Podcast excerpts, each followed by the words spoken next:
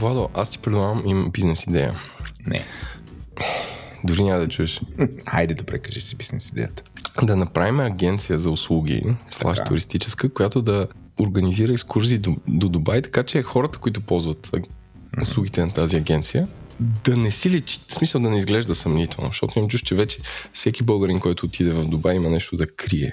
Или е такъв safe heaven. Какво имаш предвид под да не им личи, че, че, той всеки да си мисли, че изглежда нормално? В смисъл да не ги да излизат от летище, а не примерно през кана, канал, така да стига до Дубай. Не, не, в куфър. не е както шефа на Рено Нисан, дето го бяха изнесли с куфър за контрабас от преди, там преди две години. Но имам че който българин отиде в Дубай за по-дълго време, някакси такъв предусеща тук нашата брилянтните действия на прокуратурата и остава там и почва да има нещо съмнително. Еленко, представиш след време такъв някой известен, известен дубайски български писател ще напише книга Хъшове 2 и там ще се разказва за колко немили недраги седят в Дубай. И, и такива и псуват негово височество султана и организират... Прокурора. А, прокурора, да, организират а, така, айде да не кажа терористична мрежа, но така мрежа на българските земи. Има механа, се казва дигитални хъшове 2.0. Вътре се внася, се внасят нелегално ракика, защото в, в емиратствата, както знаеш, алкохола не е долюбван поради забраната му в някои свети писания. Според мен в, в механата ще има ястия, което ще е прямо фасул по шейкски. ще се псуват, или ще седят и ще се наговарят такова, какво им е било славно миналото и ще чакат тук да се разпадне империята. Ама ще видим. И ще има такива табели като в София. В тази сграда живя а, така. от еди коя си година Васил Бошков. Тази яхта е на...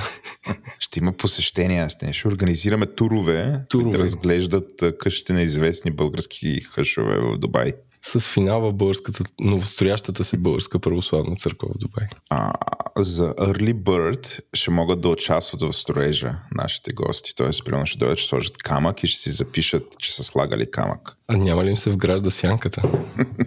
Не, това е лошо. Това е лошо, Еленко. Те могат да вградят сянката на някой главен прокурор. Може да вгражда чужда сянка, да. Я застани тук, господин Гешев. Да, шат! Чак, чак, с, с монтажна пяна. Веднага. С iTong ще замажат също така. А, тъй. тъй.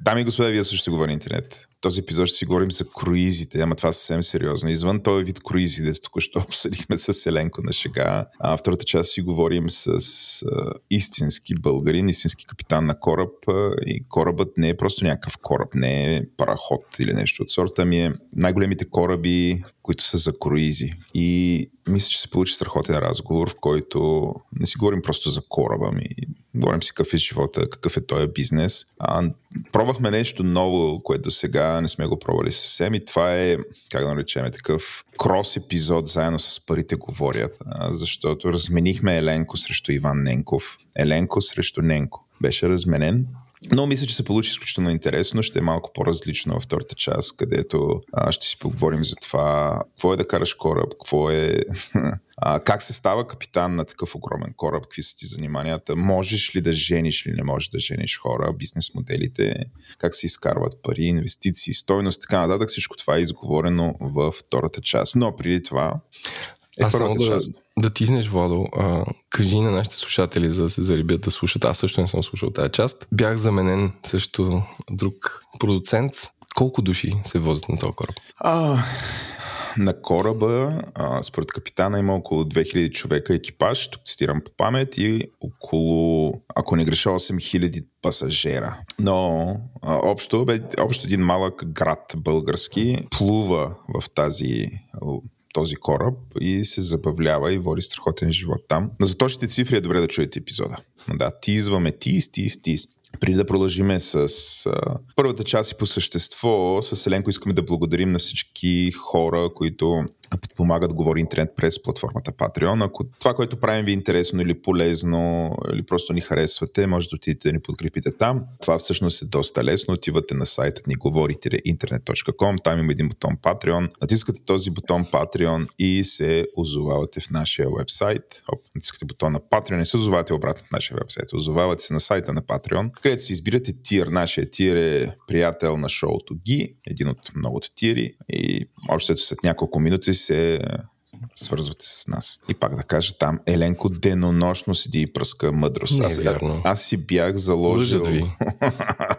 Такова фалшива реклама, не? Как се казва това, когато нали, рекламираш по този начин, но подвеждаща реклама? Подвежда се, да. Твърди, че Еленко е вътре денонощно. Приятеля на шоуто, аз, аз, аз ще кажа как подвеждаш хората. Кажи как, как подвежда. Приятеля на шоуто Зобан Конев казва, че ще влиза в този Patreon, където той има пълното право да влиза. Да. Защото аз съм пускал денонощно оферти да ги видя първи. Аз му казах, това не е вярно. Тук Владо седи и лъжи и маже. В смисъл, първо лъжи, после е така отгоре си на. А как ще не е вярно? Отвори канала офертишки ти там. Десетки хора пускат, не съм Е. Е, Абе, не си само ти, ама и ти, ама ти пускаш, на мен ми пускаш най-интересните, Еленко. Така, аз сега като пусна нюзлетъра, Ау. там ще има оферта на седмицата и да виж как се избиват, така се втурват хората. Още Тоест- преди да тръгна от мейл сървъра, ще има хора, такива ще чакат. Дами и господа, Еленко сам, еднолично, той е топ тим плеер, ще пусне нюзлетър, чакаме Еми нюзлетъра. да, то, да. ако аз, ако един човек сам не си пусне нюзлетър, някой. А, Еленко, Еленко пускача на нюзлетъри. Мъдрости 2023. Това е такива съвремени закани, дами и господа. Еленко ще пуска нюзлетър. Аз съм шъннат от нюзлетъра. На мен няма да ми се дава да пускам в нюзлетър, така че очаквайте, очаквайте нюзлетъра на Еленко. Ти си четеш. Google Newsletters там, Аз ще когато е съответното Аз, услуга. имам... Аз работя по друг бизнес с нюзлетери, но това, това е извън а, сферата на говори интернет. Добре, а, Еленко, ти сигурно си искаш да благодариш на няколко компании. Предлагам през следващата година да се сменим. Аз да Не. благодаря на хората, а ти на бизнесите. Не, аз мисля, че доста добре се справим с благодарението на хората. Владо, този people facing, а customer facing говорител. Така, аз искам да благодаря на DVG, които са ни изпратили рекап на миналата година, където има 300 нови IT работодателя, които са включили в платформата и имат над 30 вдъхновяващи IT личности в тяхната секция Job, Job Board Talks и ежемесечно се публикуват хиляди IT обяви. Така че DVG е място за работа, което се радваме, че ни подкрепя през тази година. Също така искаме да благодарим на Software AG, които си партнираме от май 3 години, на Dext, която компания прави живота на малкия бизнес по-лесен и са готини хора, на SiteGround, които ни хостват сайта и са спонсор на българския фрирайт отбор, който може да чуете в предходния епизод и на Sendinbull, който е от най-големите маркетинги, европейски маркетингови софтуери, а, който се ползва от над 300 хиляди бизнеса по целия свят, така че благодаря, благодаря на тях. Да, и аз също. Какво пък и аз благодаря? Сега не мога ти само ти. Давай. Благодаря ви, хора. Супер сте. А, ние с Еленко а, продължаваме да сме отворени с бизнес, както и ще групата ни от подкасти, така че империя на Говори Интернет. Така че ако вие искате да сте по някакъв начин да си партнираме и да правим бизнес заедно, пишете ни на info internet.com. Казвайки всичко това, се мятаме към анонсите на седмицата. Да, кажем нещо за този магазин, бе, Еленко. Доста време не си дуднал. Ами, магазина, Магизина. магазина ви очаква той денонощен, освен това. Какво да кажа? В смисъл, ти сам ме фащаш, когато планираме следващия бач от а, мърч продукти с Унко. Аз пак не съм викнат да планирам. Това е абсолютно ме сайдлайнваш. Ами, А, също и да се оплача, аз да се, да се, да се какво оплача на нашите тъч слушатели. линията, не ли? Или, или какво значи сега един параван опълни ние с ду. Точно така, такова. Като дойда и аз да си говоря с вас и вие млъквате. Такива. Че. Аз да се, о, да се оплача, дами и господа, каквото и да съм предложил за мърч в магазина, Еленко ми го отказва. С Глупости. Абсолютно. Няма. На една стока няма аз да съм измислил и той да е харесал. Но това е живота. Абе, аз да не съм гейткипър на този магазин. Малко Първо ти си добавен като служител и можеш с тези две кунки да добавяш каквито си искаш продукти. О, това ще е супер силно. Значи, добавяме най-различни стоки. Една част от тях ти ги фулфилваш, другата аз. И всеки каквото си направи. Искаш ли? Да, да, да разделиме го на две при този магазин. да, да има е такова като... Както сайтовете за алкохол, имате ли 18 години, като влизаш да пише в коя част в а, крилото на Владо или крилото на Еленко. И влизаш в крилото на Владо и любимите, любимите му неща. Фотоапарати, Така. а, а, това, курирани, това курирани неща от Google. Курирани неща от Google, това какво е? И ми такива подбрани. Няма да е Nest, ще е Nest Plus. Ще е Pixel 9. Ще. Но окей, okay. все пак да кажем да, имаме магазин, за който не е разбрал. Между другото, да, а, то това е анонса, че всъщност се поразпродадоха нещата там. Някои от тях бяха ограничени. има магазини е като, като, като в соца, има 6 хляба. Има 6 хляба в момента, две тениски и 6 лепенки. Две тениски размер хикс, хикс, хикс, S. Да, аз за мога като, като чур, чурапи да ги ползвам тия тениски. Но добрата новина е, че а, очевидно ще произведем повече стоки. Те ще се покажат там. За тези от вас, които много харесват подкастът, Тилда наклона черта, между това е най-големия бенгър на територията на тениските. А, ще има няколко модела. Плюс ще има, ще има размер като за мен Еленко, защото това беше супер странно. Еленко беше взел за някакви IT-та бегачи, бегачи и фитнес маниаци тениски, такива по плочките им да се очертават. Няма за нормални хора, това ще се промени. Не може, не може аз да не хора с така. Ще, ще взема такава да се очертава купола. купола. Глобуса да се очертае. Добре, а, казахме за магазина. Айде да отиваме към Мими на седмицата. Мими. За мен мемето е рожден ден на Корнелия Нинова, която в същия ден нейната партия БСП получи мандата за Double четвърти win. път в последните не знам си колко години, две може би. И на повечето преснимки се появява с котия бомбони Мерси, които честно казвам... Може да е франкофон, ако, Еленко. А, ако, не, ако трябва да опиша Unimagine, как се казва, не човек с лош вкус, но човек без въображение, това е, това са те бомбони Мерси, което те подаря на президента, той държи някаква папка и е супер бутафорно как се едно разменят държавата срещу котия бомбони или тази безумна българска практика да се дават бомбони и алкохолни напитки на лекари, защото така трябва. И си представям, примерно, като... Което е, както и да е, все още се случва това нещо. Наскоро имах опит в една болница. Но си представям как да речем един шофьор, като те закарва с градския транспорт до последния спирка и ти да му, да му подари. За някой човек, който си върши работата, изведнъж трябва такова да, да даваш някакъв олдскул соц бакшиш, когато mm. бомбоните и ам, алкохолните напитки са били кът или са били луксозна стока да получи нещо, което не може да получи чрез търговската мрежа, освен парите, които му се плащат. Така че това за мен е менето на седмицата. Румен Радев получава котия бомбони Мерси и съответно после Корнелия Нинова се снима в стая трупана с цветя, която благодари за поздравите рожден ден, като най-кичозните букети, които може да си представиш са там. Това за мен е. М, това е за тебе мемето. Да. Току-що ме нарече човек, който няма въображение, защото и аз черпя за рожден ден с мерси. Хората винаги се радват, за всеки има по нещо бомбоч. Между другото са едни от най-скъпите. А, най-скъпите? Що? Едни от най-скъпи. Ми, не знам, къде отидеш, примерно купиш една от тия най-големите кутии, тя е бая скъпа такава котия. И аз понеже рожден си ден само с най-скъпото черпя, най-скъпото бомбон и така. така. Освен това мога ги оставиш хората да си подбират, там четат, кефят се и прочее. Е, вместо да вземеш а, четвъртите света бомбони Лефеве, които получиха награда тази седмица. Аз това ще аз И, и, и тогава най-скъпото предприема друг вектор. Не може всички с Лефев да черпим, то някакси... Тогава вземи амфора. Амфора. Амфора ми бяха любимите бомбони. Амфора ми бяха любимите бомбони като дете, обаче сега като видях, в момента ги произвеждат, извратили се рецептата, защото слагат глюкозно-фруктозен сироп последния път, като прочетете. И, ко, и колата извратиха вода. Да, не е същото. В смисъл, по комунизма бяха по-вкусни амфори. Иначе амфора ми беше любимата. Още имам един детски спомен, как учителката ми под първи до четвърти клас идва. Те идваха по домовете да си говорят с родителите. Си говорят с родителите, те черпят с бомбони амфора и ме викнаха нещо и аз там. И те докато си говорят, аз си взедох половината котия с бомбони. Детски спомен. Виж как ми е останало. Затова като видя амфора, веднага си взимам, ма не е същото. Добре. Морец. Това е от тебе за моните мерси, президента Корнелия Нинова, зловеща комбинация. А, от мен е капитан България, а, след като стана ясно вчера, благодарение на една статия в Дивелт, че България в критичен момент е, нали, както излиза, е спасила Украина, защото близо една трета от амунициите и оръжията, които, не, оръжията няма, но амунициите, които са се ползвали, това е според статията, във войната в Украина са дошли от България и се начетохме на всякакви статии, които са най-бедната държава в, в Европейския съюз, на много дала, т.е. рязко имиджени. Често ти кажа, малко ни държат нас на на имиджовия емоционален ролър костер.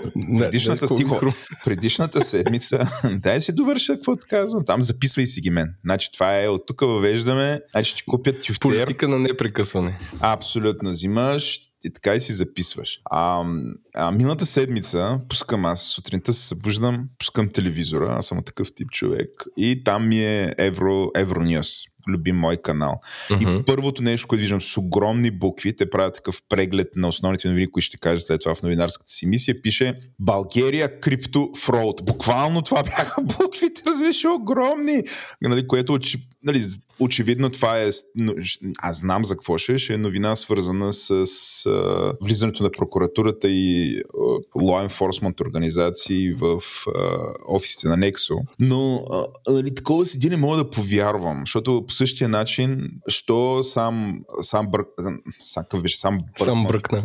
Сам бръкна фри, дето е бръкнал. Той е между една от новината, как е бъркал. А, що не пише, примерно, Bahamian Crypto Fraud или American Бах, Crypto Fraud. Bahamian. Bahamian Crypto Fraud. Е, супер се дразне. Нали, като е по този начин. Или, примерно, е сега, като за пореден път са глобили Facebook с нещо или Apple, защото не пише American. Нали, обаче, така, това е, е нали, тук е дъното, нали, чисто имиджово. После как да правим бизнес и естествено ще продължим да бъдем най-бедната държава, нали, при условие, че по такъв начин се говори. От друга страна, нали, няма как, как да не забележа, ето сега България дала и вече сме капитан България, които спасяваме собственоръчно Украина бедни, но взимали правилните решения в, най- в най-трудния момент. А, и това, това в моя фит абсолютно заля. Всякакви хора го споделяха, все едно те лично са изнасяли съндъци с куфари и си ги слагали. Рядко виждам как така начината демократична общност се изказва позитивно за нещо, което българско правителство е правило. Така че беше такъв момент. Ето сега може да се включиш с това, което си записал. Ти искаш да кажеш нещо по време на моята смешка. Аз искам да кажа моята импресия. Да, е ти казваш, импресия. че България на Милиан Драги, че всъщност готов ли си? Седна да. ли си добре за моята шега? Абсолютно. България е дядо добри на Европа. Ей! Сега хората, по-младите наши слушатели гугълват кой е дядо, добри. добри. Светецът от Байлово. който папата го твитна, моля се. Кога бе?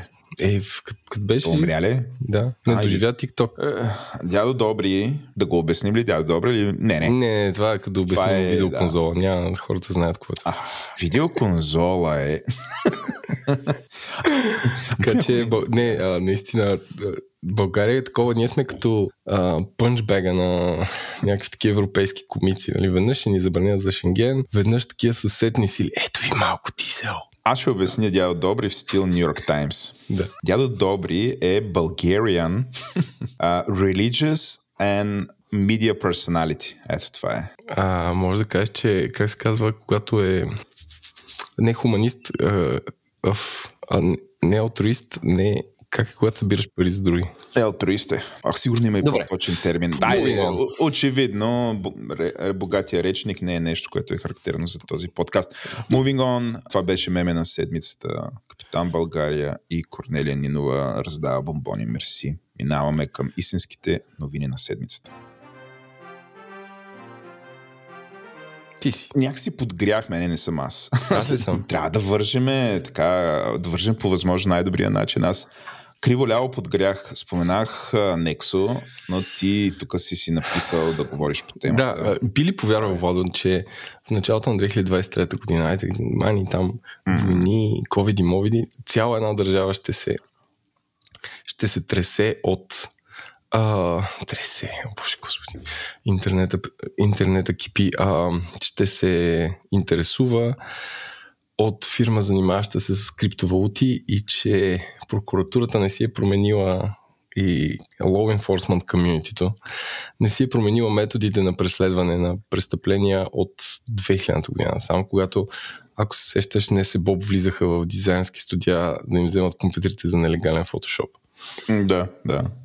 Това е за мен е същото смисъл. Нали, моите уважения към Министерството на вътрешните работи на прокуратурата, но ти не може една IT компания да, да и блокираш офисите, да изплашиш судители, каквото и да е, в смисъл каквато и да е, и да търсиш вътре нещо, в смисъл как се казва, не се прави така. Нали, не случайно някакви такива разследвания отнемат години на Запад от 5, 6, 7, 8, 10 агенции, за да се разбере какво, какво се случва. А, това, е, това е едната страна, mm. че държавата реагира неадекватно. От другата, че има нещо гнило в Нексо, вероятно има. Нали, това, това не го отричам. Но събитията бяха следните, че а, какво беше вторник сутрин? Не, какво бе? Някакъв... Не, бе, някаква сутрин беше. Милата седмица. Милата седмица. Блокаж на, на офиси, хората са в шах. Първо новината излезе в Блиц, което винаги е ред флаг, че нали, МВР им докладва първо на тях. А, след това изведнъж почнаха да се нали, подмятат някакви политически, кой на кой, би, кой на кой би ударявал и така нататък. И цялото нещо е О, не знам, още ми е трудно да го... Още ми е трудно да го... Нали, после, после се почнаха мемета. Още ми е трудно да го асимилирам как, какво и защо се случва. И малко ме е страх, че ти ако правиш бизнес, какъвто и да е той, нали, айде тук според мен има нещо не както трябва. Но както я правиш бизнес, имаш неконтролируема прокуратура, която само с една акция, без значение дали ти си легитимен или не, може да, може да, да те съсипе, да ти увреди имидж. Или си представи колко много е инвестирано в employer брандинг. Изведнъж, когато има полицай пред офиса ти, трудно се обясня. Да. Ами аз, Еленко, моите 5 стотинки по темата. Първото, което искам да кажа е, че аз лично ще се въздържам да казвам има ли нещо, а, а, нещо наредно в Нексо или няма, докато не видя осъдителна присъда нали, до тогава, а, мисля, че нито ние, а, хората, които четем просто за това какво се случва отстрани, имаме достатъчно информация. А много често и журналистите, които пишат, им липсва разбиране за това всъщност този свят, как криптосвета, как работи, какви са правилата. Много често самите компании са толкова, които правят такъв вид бизнес, са толкова напред, че всъщност никой не знае кое кое, нали, каква е регулацията. Така че тук ми е малко такова. Нали, това, това е първата част. Втората част, ти си абсолютно прав по отношение на това как, а, как действат а, разследващите органи в България.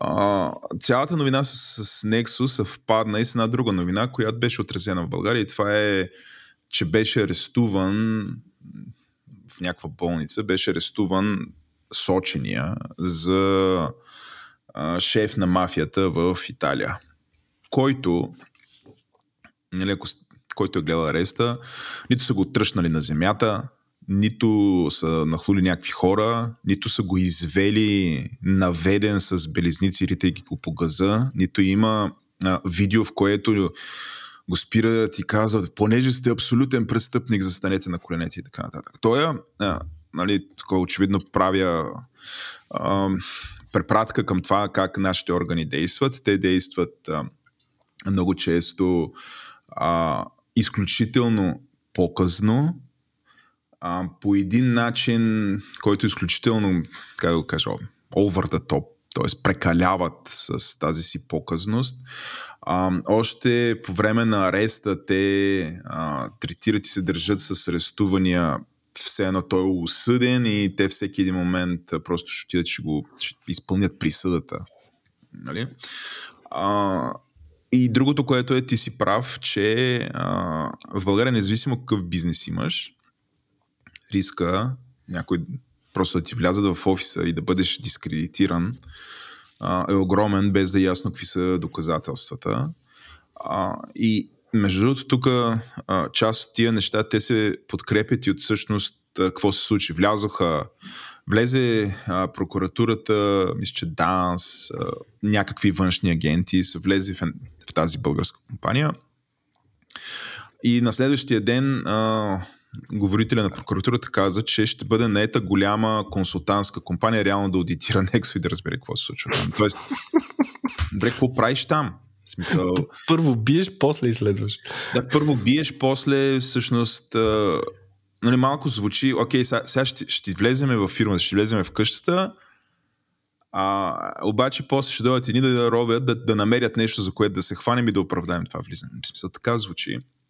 Нали, което води и до тия новини. А, криптоизмами в България, нали, което а, а, по а, Евронюс, нали, което е много лоша журналистика също така и бих казал изключително biased, а, конкретно спрямо България. А, ето да кажа аз нещо лошо срещу Евронюс. Но а, да, на мен това са пет теми стотинки. Но аз не бих бързал, значи докато не видим осъдителни присъди, докато не видим изключително много детална информация, какво точно се е случвало, как се е случвало, кой па закон е нарушило, как го е нарушило и така нататък. Нали? Аз ще се въздържам да се изказвам по темата. Nexus, доста хора ни писаха, направете епизод за Nexus. Според мен е твърде рано освен нали, да, да, да правим преглед на печата и на официалните изказвания на прокуратурата и евентуално страна на Нексо, не виждам какво може да, да, да кажем повече. Край на петте ми сотинки. Добре, това беше първата ти новина на тебе. Абсолютно уловил си духа на новинарския поток. Аз а, някакси да остана в същия домен, само да кажа, че, нали, говорейки се за нередности, м- Еленко намериха тайната задна вратичка на сам Банкман Фрид, а, чрез която можел да цоца да, да взима заеми на практика от а, своята криптоборса FTX, като кредитната линия е била до 65 милиарда. значи ако го си говорим милиарда, билион, билион. 20 КТБ-та. Ще, това е долара, така че може би повече. 65 е, Едно КТБ за нашите слушатели е нашата мерна единица за много пари. Аз съм измислил, патентована е. Да, и едно КТБ е 3,5 милиона евро. Така е. 65 милиарда долара а е можел през тази, тази задна вратичка, нали, както описват, позволява на компанията Alameda, която всъщност стои за цялата тази работа, която на книга е компания, която търгува с криптовалута или инвестира в а, някакви а, крипто други компании. Та Аламида благодарение на буквално една цифра в компютърен код, толкова е била добавката, която е направена, е имала възможност много бързо да взима пари. За тия пари за какво са били използвани, според разследващите, а, те са били използвани за да си купуват някакви луксозни неща, нали, самолети, яхти, такъв тип работи, което е интересно. Тоест са ги ползвали точно, а, точно да инвестират. А, партията, а, нали, това е което се знае до момента. Тоест, аби имаш а, а, в един фонд а, а, в една борса има 65 милиарда долара, и ние хора са могли да си чофат колкото си искат и да правят тях каквото си искат, евентуално след това да ги върнат обратно. Тоест това се води заем. Без одобрение, без нищо. Като той, който е създал кода, самия код, както се казва в статията в Yahoo News, е била една цифра е добавена Еленко. В нещо, което има милиони редове код. Са па как се ги броили, че са милиони редове код е друга тема. Но да, ето, говорики, аз искам такива неща да чувам. Мисъл, а, вече като журналист такива неща можем да дискутираме. Нека да видим нали, аудиторите, съда, разследващите в Nexo да излязат с нещо подобно, нали? да можем да го обсъждаме. Но, нали, да видим кога ще стане това. За момента това, което знаем за Nexo, го дискутирахме сега, го изпираме. Какво, дай Боже, някой път и ние да имаме бекдор, където да има 60 милиарда изкарани с честен труд и да не трябва да ходим в Дубай или в Бахамеянс. е, аз тогава ние трябва ни фронтдор. Айде, давай ти. Аз днес, освен Nexo, имам две скромни новини за държавата Китай.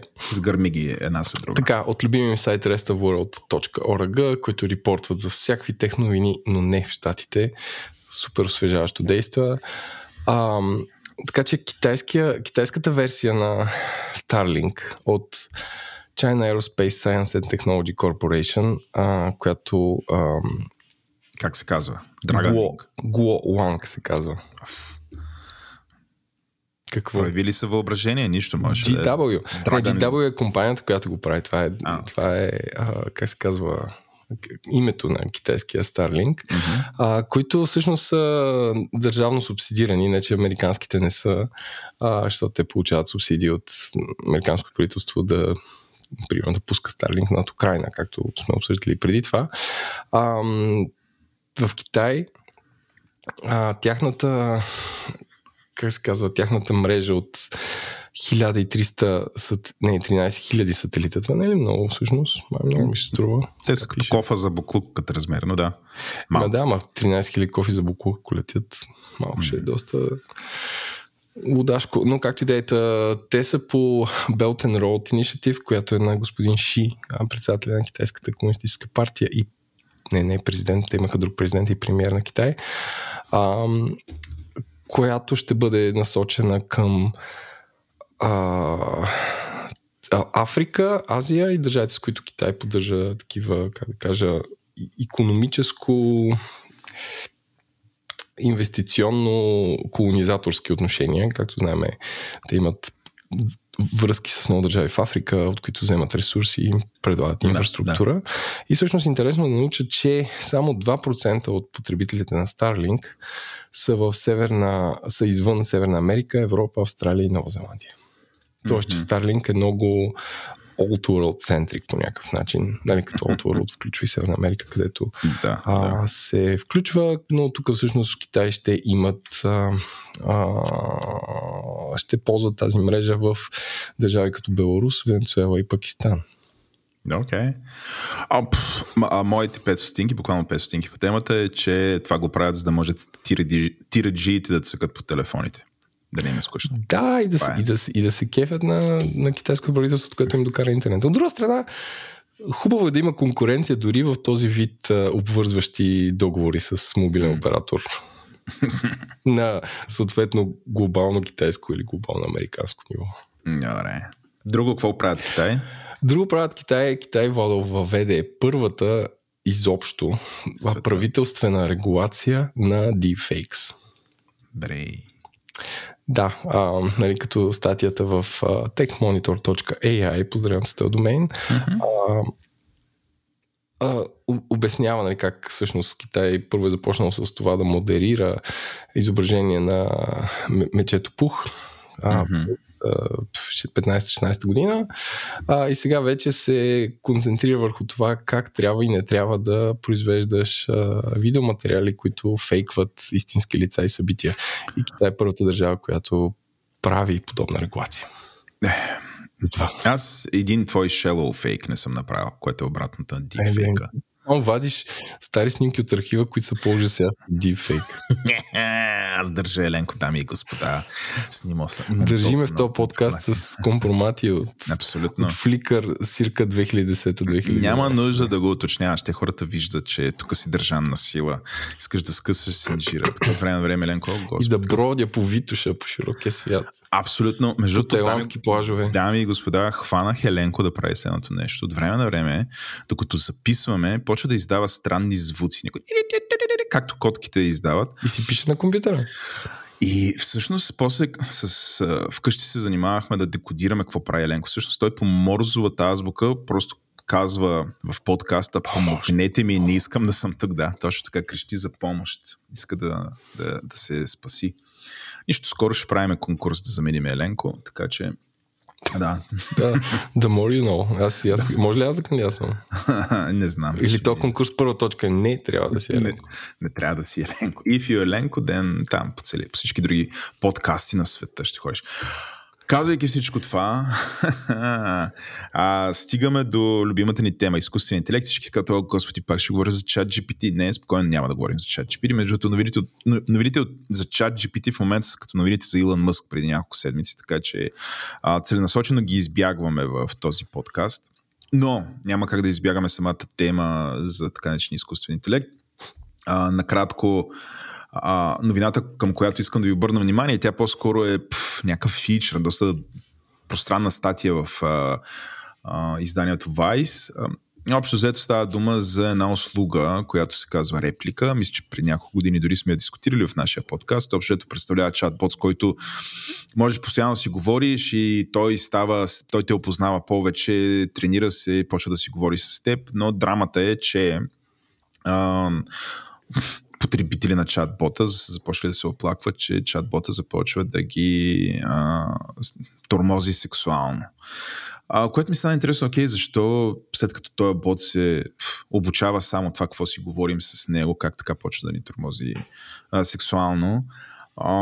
Не се оказва, Еленко, че част от бизнес модела на бота е, значи, а, ако, ако не искаш да плащаш за този чатбот, можеш за винаги да стоиш и да си говориш с него и ще стоиш в френд зоната. Но ако искаш да имаш нещо повече с чатбота, ако искаш да имаш нещо повече с чатбота, трябва да си плащаш и то а, не малка сума пари, 70 долара. Е, а, 60, и 69,99 е про subscription когато не съм сигурен година ли е, месец ли е, но няма, спрямо, няма значение. Ти вече, ако дори 70 на месец да бъде, хората биха го плащали, защото в такава степен ще са вече свикнали с а, своето реплика приятел, нали, който си създали, че е абсурд да рискуват а, да го лоботи, лоботимизират.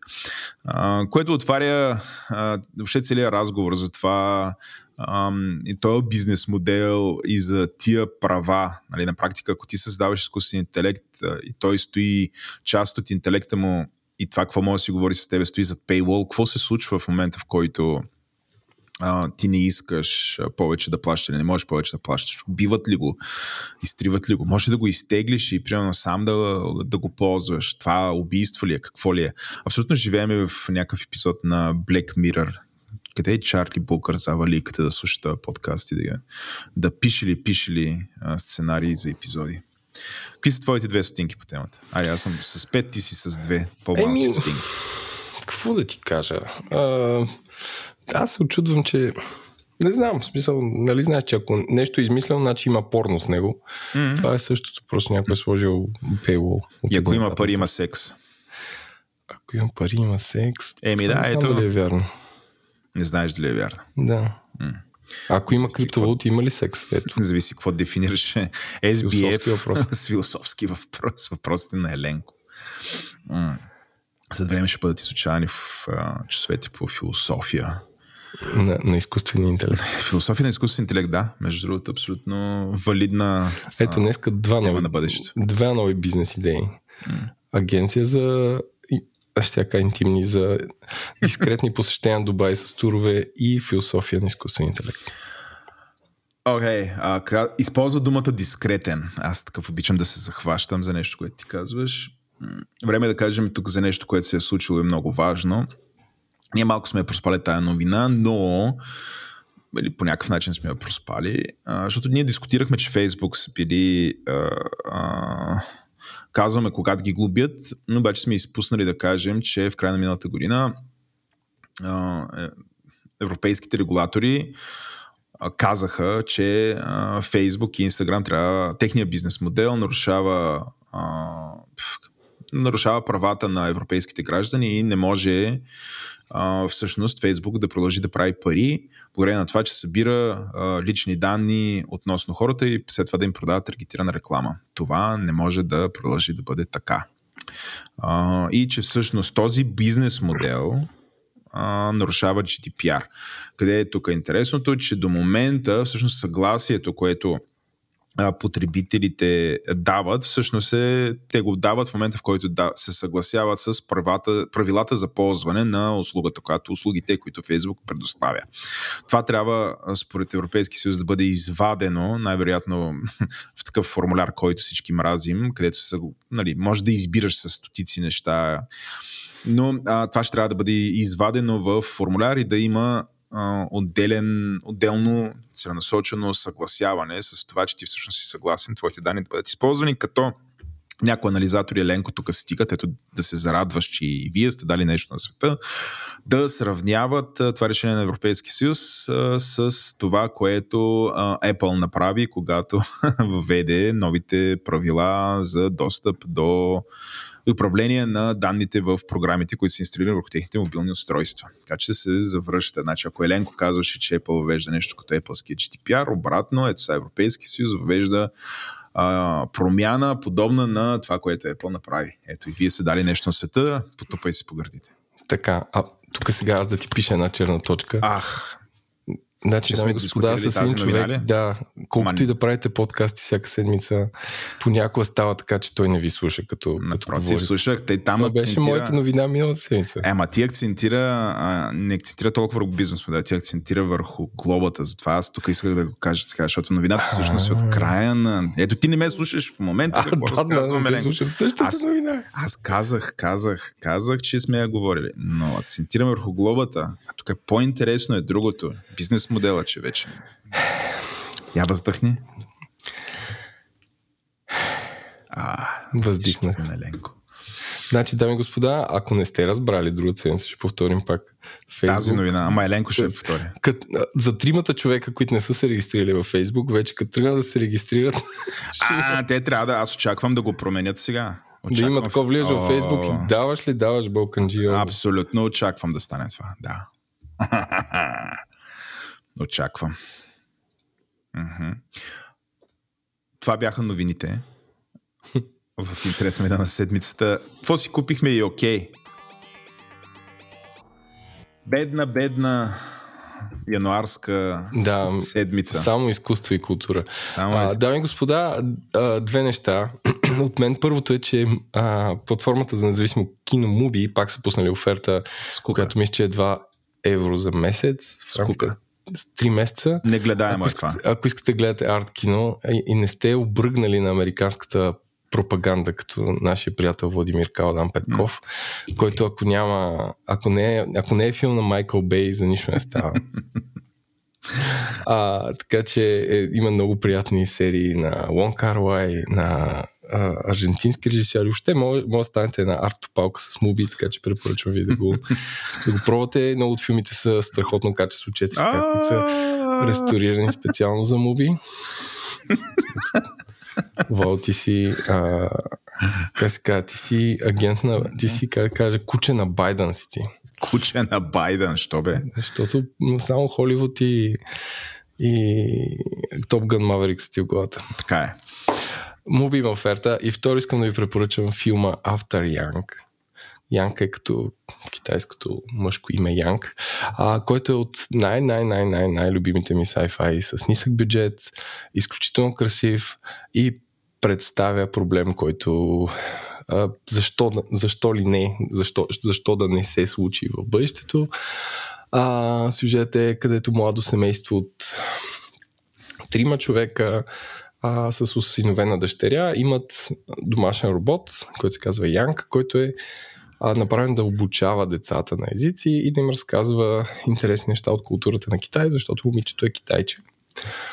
А, родителите не са а, и робота се поврежда. Mm. Мисъл се едно, понеже той е хиперреалистичен, нали, той е хуманоид, човек, реално се едно умира и те се... А, филма е опита да се справят с е, смърт на робот в едно семейство. А, което довежда до други открития, свързани с а, миналото и, да, и съществото на този робот. Филма е супер красив. А, както каза а, режисьор на Лупър, който после прави първия Star Wars, ако забравих как се казва този човек а пък ми харесва. А, всъщност ще познаете бюджета на един sci-fi, филм по колите. А, в този филм а, колите са автономни, но единствен, единствен начин по който ги виждате е как човек седи вътре на една седалка и зад него минава един размазан фон. И не е ясно дали пътува в тунел, дали е навън, но е ясно, че е автономна и че е супер красива, даже вътре има растения. Нали, колата дори не се вижда, това означава, че е ниско бюджетен, интериорите са изключителни, и актьорската игра на Колин Фарел е страхотна. Така че препоръчвам филма на After Young, който аз а, изпиратствах. Няма да ви лъжа. Тъм ще да питам в Муби ли е, ама не е, защото там имат други а, неща. Ти, бе, ти си холи... Леле, бе, сега, Моби е... сега, знаеш, за да ти правя гадно, Айде, почвам да гледам само арт-топалки Да. в Моби и ще правя ревюта. О, ще, няма има, проблеми. ще има артефир с Еленко Еленков. Артефир е предаване по Христо Ботев за ще те пуснем в Говори артиста ти там. Очаквам скоро такъв да ми почне да ми се появяваш с парета и с шал. Ха! Но... Еленко. И с нов приятел. Тук да замълча. Беше и на толкова, и за на толкова ще да каже нещо. За малко. Не, не, сега пак ти ми слагаш в устата. Значи говориш неща и ми слагаш в устата. Видимо искаш да ме замениш, Еленко, но това, това е видимо. Целият подкаст. Ти дори не си гледал Автарянк. Не съм човек гледал Авторянка, но наистина взех си муби, плаща го известно време. А, опитахме се в семейни условия да гледаме един филм, който ти препоръча. Кой? Не, не си спомням абсолютно. Това беше травма. Моето, моето съзнание го е изтрило. И а, благоверната заспа буквално. абсолютно. А, да, между другото, действа, ако искате да заспивате. Така че по-добре да се заспива, отколкото на нашия подкаст. Другия проблем на Муби е филми, в които, а, които са на чужди езици, че не можеш да цъкаш телефона, докато ги гледаш. А, Защото, защото трябва да четеш субтитри като някакво животно. да, това, това съм. Ама мога те мотивира да научиш исландски, примерно. Да, или Гледах на ден ис- исландски трилър, майко. Майко, ама буквално го гледаш, защото е така. Гледаш, защото като, като като се шмугне субтайт. Ама не, то наистина. Между да. Както и да е. Достатъчно за After Young и за Муби и Буби и всякакви такива неща. Време е да си поговорим малко за това как се изкарват пари. Пари се изкарват, когато си подреждаш а, бизнеса. И, Така. точно така. Аз това, което искам да препоръчам е, дръжте се, това не се е случило в този подкаст, но искам да пор- препоръчам CRM, който се казва HubSpot, който за доста хора, които се занимават с sales, не е нещо ново. Това е нещо като много по-ефтин, много по-ефтин Salesforce а, който ти може, който комбинира и тикетинг система и какво ли не, но общо взето е таргетира малки и средни предприятия, които ако знаят какво правят, сами могат да си направят голяма част от нещата. А, около селса и под поддръжката на клиенти могат да го направят а, в а, този софтуер. А, аз а, последния около месец се занимавам с едно такова нещо да бъде имплементирано, с съответните процеси, а, маркетинг кампании и така нататък и съм изключително доволен, затова ви го препоръчвам. Ето едно, вече влизам в ролята си на изпълнителен директор, който говори за неща, т.е. не ме интересува това е технологията, но да. И Еленко, Да. понеже цената е изключително достъпна за Така. компания като говори интернет, мисля, че е време да имаме HubSpot. Така че аз използвам тази висока трибуна да ти го продам и на тебе като идея. Защо не? Аз като CTO чак ще, ще го обсъдя с борда. Борда сме аз ти. Защо И не, ка... защо, не, защо не кажеш да, да го тестваме на тая уйдурма, да използвам, а, да използвам израза на генерал Аз Танасов. съм окей да го тестваме, но бих бил с тебе, защото ти към неща, които аз ги предлагам, подхождаш с баяс, че е някаква шитня. Не, Така че, че ти не заедно. подходиш с баяс към моите арт, арт стриминг сервиси. Нямам, там съм Какъв отвъд баяс? баяс. Ти го- Там съм ти отвъд си го баяса. заспал си си казал идеално е. Аз Аз съм- жената аз съм- от ма. Там сантимента ми е директно негативен. Нямам баяс. Там е директно такова. Но, а, шегата на страна, според мен ето за компания, като говори интернет, е идеално да има такова нещо, което да си управлява в интересницата сравнително немалкото лидове, възможности, бизнес разговори, да оставя документация и прочее, защото иначе всичко стои заключено в някакви мейли, файлове, а, чатове и какво ли не. И в моята немалка глава. Е, в твоята немалка глава, тази черна котия, тази big data, а, което ако Е, някой кажа тази златна котия ти. че- Златна котия. А, но да, препоръчвам го този а, CRM. Ние с Еленко следващата седмица, той не знае, научава го това в ефир. Днес вижте този ефир. Той действа и като комуникационен канал между нас двамата. Ще се съберем, за да го експлорнем. Аз ще му покажа какво съм направил, как съм го сетнал, колко е лесно каква прозрачност дава за останалите в екипа да виждат какво се случва, колко а, добра интеграция има с а, Google Drive и така нататък. Така че да, дами и господа, препоръчвам ви, ако имате малко и средно предприятие и сте отишли и сте погледнали цените, които други огромни а, CRM компании, например Salesforce, дават за, а, в моята глава за елементарни неща, то HubSpot има правилното и точно на място ценообразуване. Също така, дами и господа, друга ценица може да присъствате на напускане в ефир, а, след като Еленко види и CRM и го, и го заболи малко главата. О, няма бе да, да напуснеш в ефир. Това са и такива. Айде, бая за добая страх. Не, виж, ви, са, ви създаваме хайп за следващата седмица. Да, да, да. Дами и господа, останете следващия епизод. Когато между... ще видите, ще да. бъде едно от двете. Едно от или, двете. или ще усетите безмерната ми любов към а, Customer Relationship Manager. Така, всъщност CRM какво е съкръщение? Точно как. Corporate Resources. Не, Client uh, resource. Relationship. Или client resource management. Или relation, или, cor- или corporate, corporate resource management. Сега всички се държат за главата, но... Всички, е, всички така, оф, те ще ги убия, как не знаят какво е нещо, което го хвалят. а, а, customer Relationship Management, Еленко. Добре. Да. Това е. До тук с тези неща. Нека Напред да към Бахамите. Напред към Бахамите. Чао.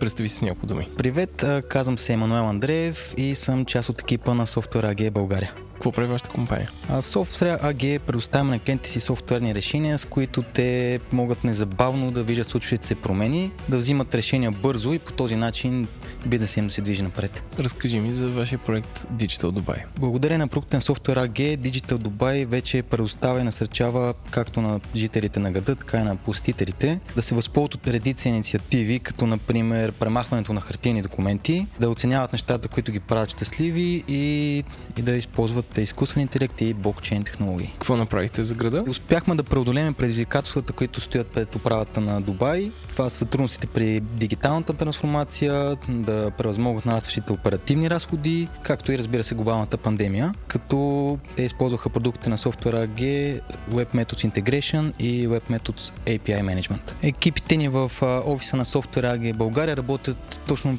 по тези конкретни Web Methods продукти и можете да разберете повече за тях на softwareag.com/bg или в Facebook страницата ни Software AG България. Благодарим ви, че останахте във втората част на Говори Интернет. Вече сме заедно с нашия гост, обаче имаме нещо важно, трябва да го обявим още от сега. Изненада, изненада, изненада. Еленко не е с нас. Това по принцип се случва рядко в нашия подкаст, но този път решихме да пробваме нещо по-различно. Този път сме заедно с а, многократно гостувалия в нашия подкаст и същевременно нашият партньор от подкаста Преди говорят, именно господин Иван Енков. Здравейте, господин Иван Енков. Здравейте, слушатели на Говори интернет. Ако ви омръзне този подкаст, винаги може да дойдете в парите говорят. Не, няма как да стане това. Сега, защо направихме тая промяна? Ам, абсолютно си разказвам историята такава, каквато беше. А, ние с Иван и с Еленко си имаме един таен чат, в който си пишем какво ли не, което очевидно... Може да кажеш как се казва, защото това е важно. А, беше първите говорят... А... Искрено и лично. Искрено и лично ли? Да. А, аз между гледам иконките, не гледам името. Но да, имаме един тайн канал а, и в този тайн канал от време на време си пишем идеи за епизоди. И наскоро Иван каза, бе, тук имам, имам топ тема, той така говори, шегувам се, не, но имам топ тема. А, топ темата е, имам съученик, който е капитан на круизни кораби и хай направим епизод. И аз казах... Най-големите в света, нали, за това се пак. Не го цитирам. Всеки може да познае човек от круизен кораб. Да, но на най-големите в света. Аз казах, Иване, това не е лоша тема за парите говорят, но според мен е топ тема за говори интернет, където ние въобще правим такъв вид неща. Но всеки, нямаме една голяма мета тема, по която, всеки епизод, по която е всеки епизод. Правим всеки път нещо, което е различно и показваме неща, които говорим за неща, които в принцип хората ни е лесно да чуят някой по тази тема, не се говори за тях. А, и така стигаме до нашия гост, който е Румен. Здравей, Румене. Здравейте а, който, както казва Иван, е капитан на някои от най-големите кораби или на най-големите кораби в света. Румен Йовчев и аз сме са ученици от английската гимназия и просто използвам възможността да честитя на А клас випуск 89-та година една щастлива нова година. Аз съм бил на 10 години тогава, но вие сте от Варненската мафия. Между другото, Варненската мафия е доста силно, силно застъпена в чата на Говори Интернет. Но това е друга тема. Много набързо, Румене, представи се с някои думи на нашата аудитория. Здравейте всички, Румен Йовчев, вече както ме обявиха. С Иван сме съученици от английската гимназия, познаваме се от 14 годишни. Добро момче ли беше той? Най-доброто. Благодаря ти така. Харисим и умен. Колко имаше по, по история. Шегувам се. Извинявай, давай натам. Отличник от горе до долу. Никой не можеше да го настигне.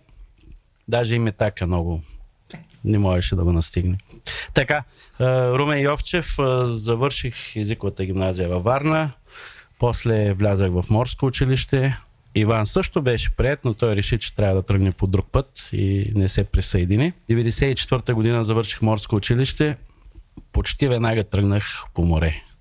Всъщност, лятото на 94-та започнах спасител на плажа на Златни пясъци. По средата на сезона ми се обадиха за първия контракт. Единия ден на плажа, другия ден попаднах на кораб и тръгнах на да каква позиция от... попадна там? Като кадет. Първо стажант 6 месеца. Късмета ми беше, че бях на нов кораб на 2 месеца и че не бях единствения българин. Имаше още един българин, който в последствие стана мой кръстник, кум. И благодарение на него успях да изкарам тия 6 месеца и да науча много. Кажи сега къде работиш? Какви са, наистина ли са най-големите кораби на света? Аз мисля, че самолетоносачите са най-големите кораби, ама Иван така обича да... А, самолетоносачите горе-долу могат да се сравнят с нашите кораби. А, от 19 години работя по пасажирски кораби, преди това бях 10 години на контейнеровози. И също са много големи кораби. Също са много големи. Вече. Тогава не бяха толкова големи. Сега имаме и български капитани, които са на най-най-големите по 22-3 хиляди контейнера. За нашите слушатели това е Evergreen Dead за, за пецна в Суетския канал е такъв кораб. Е, той е такъв кораб, да. да. Имаме български капитани, които управляват точно такива кораби. Колеги. Но аз след 10 години по отварните кораби се насочих към пасажирските. Това беше моята мечта. Още и причината защото, защо влязах в морско училище. Даже мои съвипускници доста години след като завършихме и почнах по пасажирски кораби, ми припомниха една такава ситуация на, в училище, когато казах на колегите, раздадах им картички на един пасажирски кораб, който беше дошъл във Варна. Тогава все още идваха пасажирски кораби във Варна. Дадах на всеки един мой съвипускник, съученик а, картичка и казах един ден аз съм капитан на такъв кораб. Това ми го припомниха точно след като поех първата си команда като капитан. и мечтите се сбъдват, стига да ги преследваме достатъчно сериозно. Аз това исках да те попитам, смисъл, кога, още явно като дете или гледал си Васко да Гама от село Рубче, кога реши, че ставаш капитан на кораб? А, моя баща има голям а, принос за това. Той а, работеше в агентистка компания в а, Варна. Тогава беше една единствена държавна компания и той отговаряше за всички пасажирски кораби, които посещаваха Варна. Така че мисля, че бях на 3 години, когато за първи път ме качи на пасажирски кораб. Оттам нататък всеки пасажирски кораб във Варна, аз бях там с него, качваме на мостика, срещи с капитана, разходка из кораба и още от тогава се знаех, че може би това е моята насока. Какви бяха корабите, които идваха тогава? А, това е все пак е комунизма. Варна беше много така горещо пристанище. Много пасажирски кораби идваха през лятото, през летния сезон, сравнително големи кораби. И Май са били продължи... от Съветския съюз само или не, не, не, не. от, от, целия свят. Целия свят. Западно-германски кораби и японски кораби са идвали пасажирски, разбира се, с руски, съветски, както, както и да ги кажем. Но всичко това продължи до 2014 година, когато поради много съображения, политически най-вече и опасност от терористични актове в нашата южна съседка, пасажирски кораби спряха. Южната съседка е Турция. Точно така.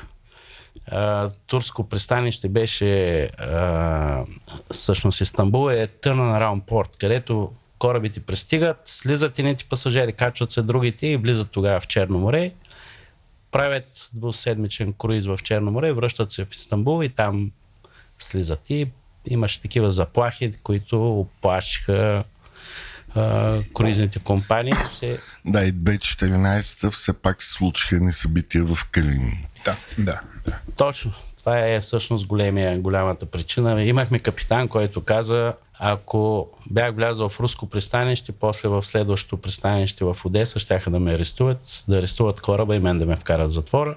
И почнах така полека-лека да изчезват и от тогава, от 2014 до сега, почти нула. Имаме прекрасни морски гари и в Бургас, и във Варна. А сега ще да питам, морската гара в Бургас е доста не, не е употребявана целево. Точно така. Значи много хубави ресторанти, да, офиси. Но морска гара във Варна, там е пълно вече с дискотеки и ресторанти. Точно до пристанището, където сипват зърното в корабите и така се носи лек аромат и пепел от... Да, да. Не, Варна почна да се развива като други модерни морски градове, например Лисабон. Веднага сравнявам Барселона, където пристанищата ги превърнаха в по-така градски зони, достъпни за населението, атракционни зони. И Варна тръгна в тая посока, може би поради намаления тонаж, който преминава през нашите пристанища и Варна Запад може да поеме голяма част от товарите, които минаваха през Варненското пристанище и Варна Изток и така успяхме да, успяха да отворят заведение и да отворят самата зона на пристанището за гражданите. Добре, ако може сега плавно да преминем от нашето прекрасно Черноморие и Варна към едни по-интересни дестинации в Атлантическия Тихи океан, където ти сега си капитан и да разкажеш точно какво правиш. И преди да отидем там, със сигурност разкажи какво е круизния кораб. Някакси хората си го представят. Сигурен съм, че голяма част от тях, нашата аудитория е доста образована, има обща култура и пътува. И съм сигурен, че всички сме ги виждали, но ако може така засипини с някакви факти за тях. Да, аз от 15 години работя в Royal Caribbean, една от най-големите компании, круизни компании. Те са три. Royal Caribbean, NCL, Norwegian Cruise Line и uh, Carnival Cruises. Като всяка една от тях има по 4-5 бранда поне uh, круизни компании. Uh, имах късмета да попадна в Royal Caribbean преди 15 години преди това бях на едно малко пасажирче в Индийския океан. Стигнах там до став капитан. И след това получих оферта, на която нямаше как да откажа, да се присъединя към, може би, най-добрата компания, за мен е най-добрата компания в света, Royal Caribbean. Започнах като първи помощник и така полека-лека през годините успях да стигна и до капитанската позиция. Горд съм, че съм първия български капитан в тая компания и въобще е първия български капитан на най-голям пасажирски кораб. А, прекъсвам те тук, много набързо да уточниш. Значи, в... аз, аз знам, понеже баща ми е завършил същото училище, което ти си завършил, но той е военен. И там, а, нали, като се каже капитан, има капитан, мисля, трети, втори и капитан първи ранг е най-големия капитан. Нали, така беше. Това, което ти каза ставка. Има ли някаква такава, такъв мапинг между цивилните позиции и военните или са, нямат нищо общо? Не, не, няма точно сравнение между двете военни и цивилни и всяка компания си има своя политика как да назовава различните позиции. Например, в някои компании се почва от трети помощник, втори, старши помощник нагоре. В нашата компания почваме от втори, първи, старши помощник, став капитан и капитан – това е градацията и стъпката, всяка една стъпка може да е от 2-3 контракта до няколко години. Последната ми стъпка на став капитан е 8 години и поемам командване, водя кораб по месеци, после пак слизам на став капитан и така.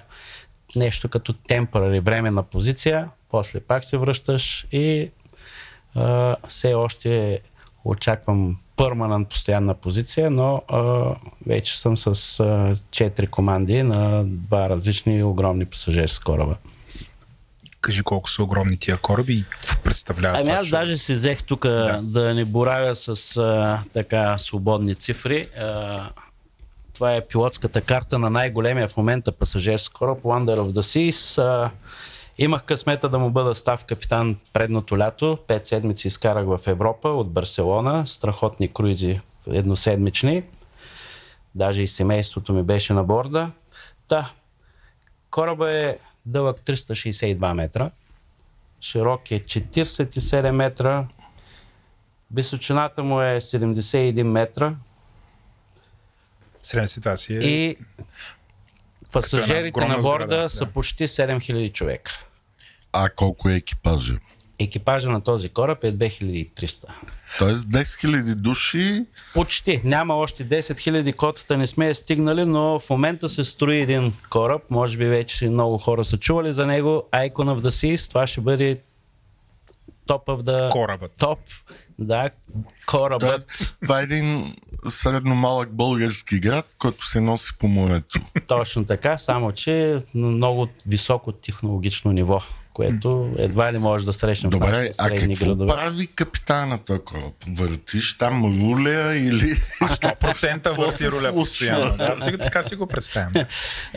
Утре някой пасажир ще сложи снимка как той върти руля и това значи ли, че е капитан. Не, задълженията са огромни. Когато за тебе има 8000 човека на борда и живота на всеки един е изключително важен, тогава знаеш, че отговорността е на много високо ниво. Не само твоята личната, но въобще на екипа, който е на мостика, в машината и на целия екипаж. Като став капитан, например, освен, че имам много важни задължения на мостика, от към навигационна гледна точка, безопасността на навигацията, отговарям и за безопасността на всички, на екипаж, на пасажери, безопасността на кораба, на околната среда, много важна точка за нас.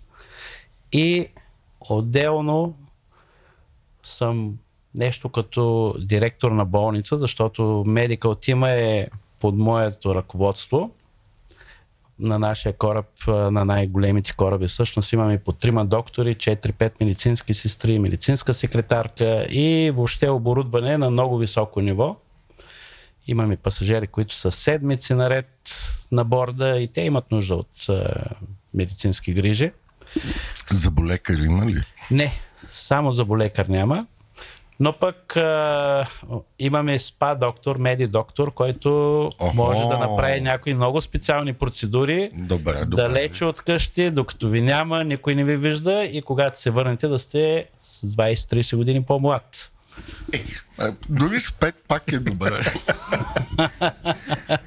А има ли, Да. го- има ли полиция? Смисъл, кой го варди тия, тия 10 000 човека? Кой ги варди? Така, значи, security тима на борда също е под мое ръководство. Аз съм security officer, ship security officer се водя и имам тим от поне 20 на човека, security тим.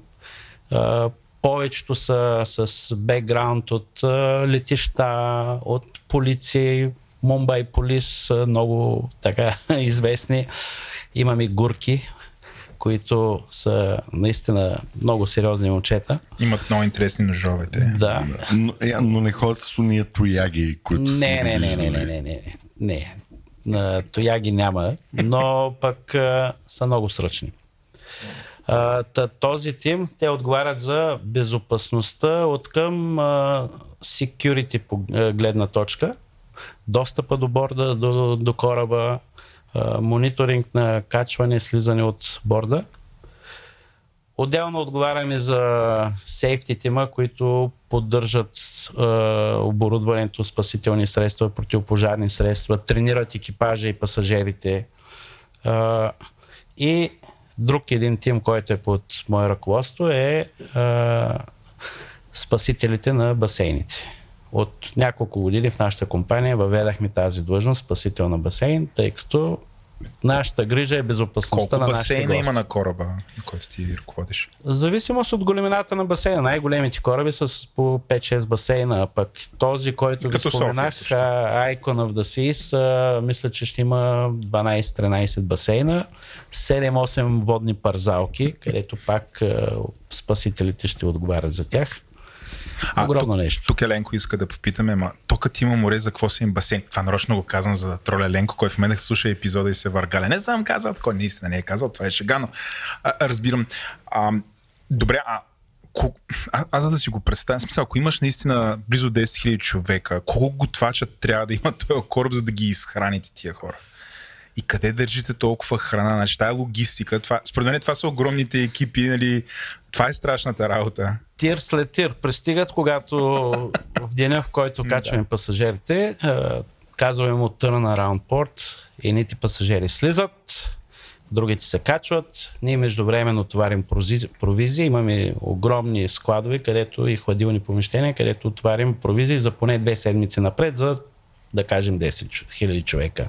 Това като тон колко е? Може ли да споделиш такава цифра или Не, като тон много трудно, но на ден минават 50-60 тира напълно натваряне и целият този товар се качва на борда. Бе, Владо, това е град. абсолютно И плаваш град? кмета на града е капитан. Да, да, да. А, да, кмета на града, който може и да жени а, пасажирите. Женил ли си? Ами имам поне 7-8 щастливи двойки, надявам се все още щастливи, които аз лично съм оженил. Още българи не ми се е случило да оженя, но канадци, Владо. американци, Аз съм женен Иване, но, но Иване. Исках да, да, окей, добре, за мен беше по-правилно, но може да си препотвърдите Може. клетвите. А, И това правим. И това правим при, потвърждаване на клетвите също правим. Как става това? Смисъл, просто трябва ли много по-отрано да те заявя си, все пак си капитана на кораба, не мога и така, тук съм там и да ми штукне, нали, бе, и сега искам да препотвърдя, ела, нали, капитане. Той няма избор, според мен, ако ти искаш. Това А, със сигурност. По принцип това предварително се урежда. Всеки един пасажир, който си букира круиз, той знае какво иска да прави по време на круиза. Има си цяла агенция, която се грижи за това. Имаме няколко човека на борда, които само с това се занимават с цялата организация, логистиката на сватбата. От мен се иска с парадната униформа в уречения час да пристигна. Бяла униформа. Имам специална реч, която изчитам и а, с а, много камери и фото, фотографии става наистина като сватбите. Може да е с 10 човека, може да е и 50-60 човека. Грандиозна сватба. А, не е лесно, защото текстът е доста интересен. А, не може, трудно можеш да го запомниш. Чете се, но стават много интересни сватби. И след това в продължение на круиза си е, любимеца на цялото семейство, където те срещнат и веднага те дърпат. А, част от мотивацията ми да направя този епизод, ще си кажа, то не е Владо, ще се жени. Не, не, спокойно. Е, че аз наистина, а, може би от 2-3 години лобирам вътре в нашето семейство да, си, да направим един такъв круиз, прямо Средиземноморието. Знам, че скандинавските неща са доста популярни. За момента не, не, успе, не ми връзва. нали? Благоверната не харесва такъв вид. Трябва много внимателно да си избереш круиза. Имали сме случай а, поради ураган.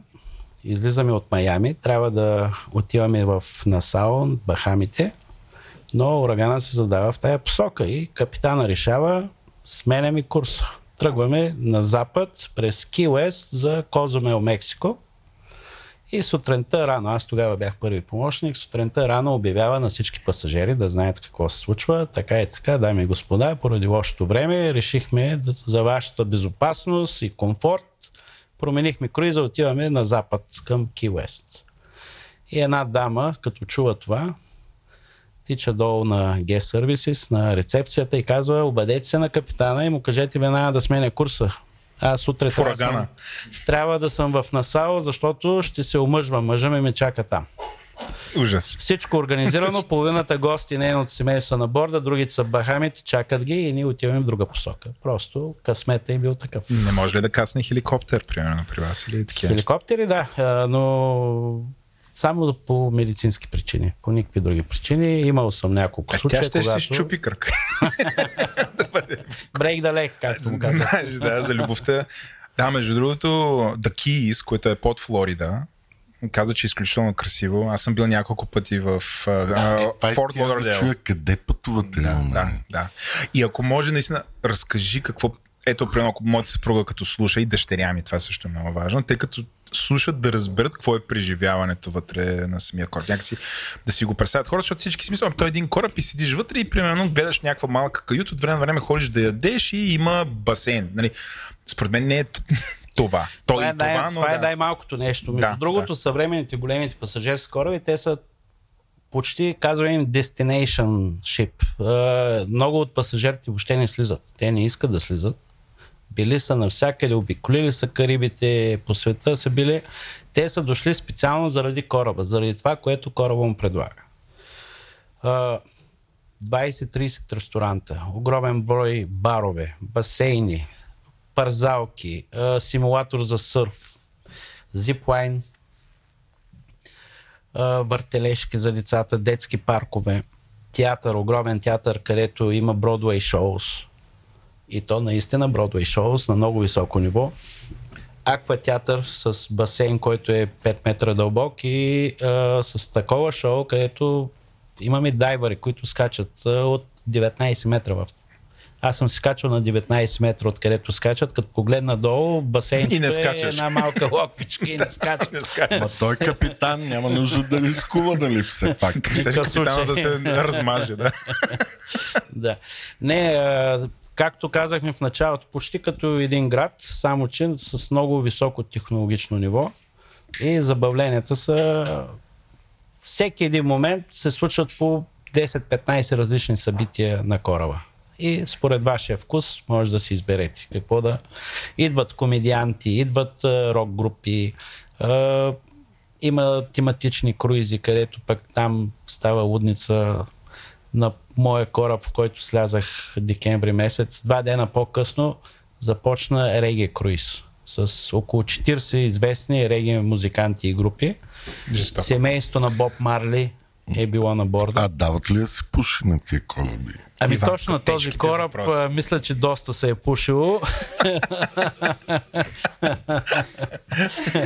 Това е важно за Иван. А, Той е на кораб, на който не се пуши, няма стъпи. Няма им А, стъпи. между другото има... Е, аз питах за други почитатели. Аз разбрах за какво неща. пита. Ага, на, на други пуши. Аз разбрах за какво пита, но пушенето по принцип, политиката е много сериозна на нашите кораби. Има строго определени места, където се пуши. Все пак може, да. Преди, Има, т.е. ако полудявам, нали, Да, да, да. мога да отида някъде преди години в някаква душегубка. имах а, български гости, не бяха мои гости, но на борда, които човека каза, аз защо съм си платил толкова пари, като не мога да си пуша на балкона. Балкона е абсолютно забранено. Да, както е там, като му литне фаса. Има такъв случай преди години на един пасажир, точно от цигара, която излита, пада на друг, друга тераса, където пък хората решили да си сушат кърпите, оттам тръгва и пожар. И затова от тази гледна точка противопожарна да, да. все пак сме далече от брега и е, безопасността на всички е много важна. Да, мисля, че Еленко беше питал или ти не мога да се сети в предварителния ни разговор. А позволено ли е хазарт на кораба, когато е в нужда Това е въпрос от Еленко, да. Да, Еленко, може би Еленко е хазартаджията. Той, той е бича на хазарта. Да. Как го наричаме зад гърба? Да, че хазарта, т.е. казината са един от е, големите бизнеси на круизните кораби. Почти няма круизен кораб без казино. Нашите казина, те се казват Royal Казино, доста големи. А, Интересен факт, между другото, е, че машинките в казината, голяма част от тях са българско производство. Има няколко компании в България и казват, че произвеждат най-добрите Знаем ги, да. Те две, две, две са огромни машинки. компании, точно да. така. И на нашите кораби са точно такива. Казиното е голям бизнес, особено на круизи, които са 3-4 дневни круизи от uh, Майами, от Форт Лодърдейл, от Кейп Канаверал. Форт Идват- Лодърдейл, любимия ми град в Америка. На мен, Идват малката Венеция. пасажирите за кратко, какво са сложили в джоба, искат да го оставят на кораба и не се спират с игрите. Единственото ограничение е, че кораба трябва да е на поне 3 мили от брега, т.е. Аха, от териториалната зона 3 мили и тогава Това мисля, че не пречи на играчите в казиното. Въобще Да, не им пречи, да, да, но това е изискване, нали? защото ако е вътре в 3 милната зона, тогава таксите са съвсем други. И извън 3 мили, Лудница, да. казиното е фул. Един малък Лас Вегас. Задължително трябва да ти попитаме този въпрос. Кое е най-голямото предизвикателство? Разбирай, най... Не знам, най-страшното нещо, което се е случвало и ти си трябва да се справиш с него, докато си ръководил кораба. Uh, добре, аз мога да говоря и за карго кораби, и за пасажирски кораби, За- защото... От кредита ти като капитан, но Да. каквото му избереш. Еми, а, хидрометеорологичните условия, т.е. бурите, това са наистина много сериозно нещо, особено за пасажирски кораби, където пасажирите са си платили и са дошли за седмица или две и искат да се изкарат чудесно. И изведнъж качват се на борда и кораба се клада. Дори тези огромни кораби. Все Дори пак. тези Да, аз огромни това исках да попитам, ти огромните кораби нямат ли много, много по-голяма стабилност от яхти или Нали ги фрегати? мятат най-големите са и най-стабилни, особено Oasis клас корабите в Royal Caribbean рядко се клатят повече от 1-2 градуса, което не е много, но за хора, които за първи път са попаднали на, на море, и това е много. Имаме стабилизатори, това са като крила, които се отварят от страни на корпуса. Е като на яхтите имат отстрани. Да, и те точно на принципа на крилата на самолетите атакуват водата и намалят, намалят като демпфери, намалят а, клатенето. А, за нас най-важно е комфорта на пасажирите. Затова е, ако видим напред, че времето се влушава, или променяме курса, може да скипираме, т.е. да пропуснем дадено пристанище, или пък самия круиз да го завъртим в, обратна, в обратен ред, така че да а, нашите пасажери максимално добре да се изкарат с нас. Но чисто структурно и технологично кораба може да, издъл, да издържи огромни вълнения, предполагам. Да, Ако, разбира ако се. нямаше притеснение за 2021 пасажирите.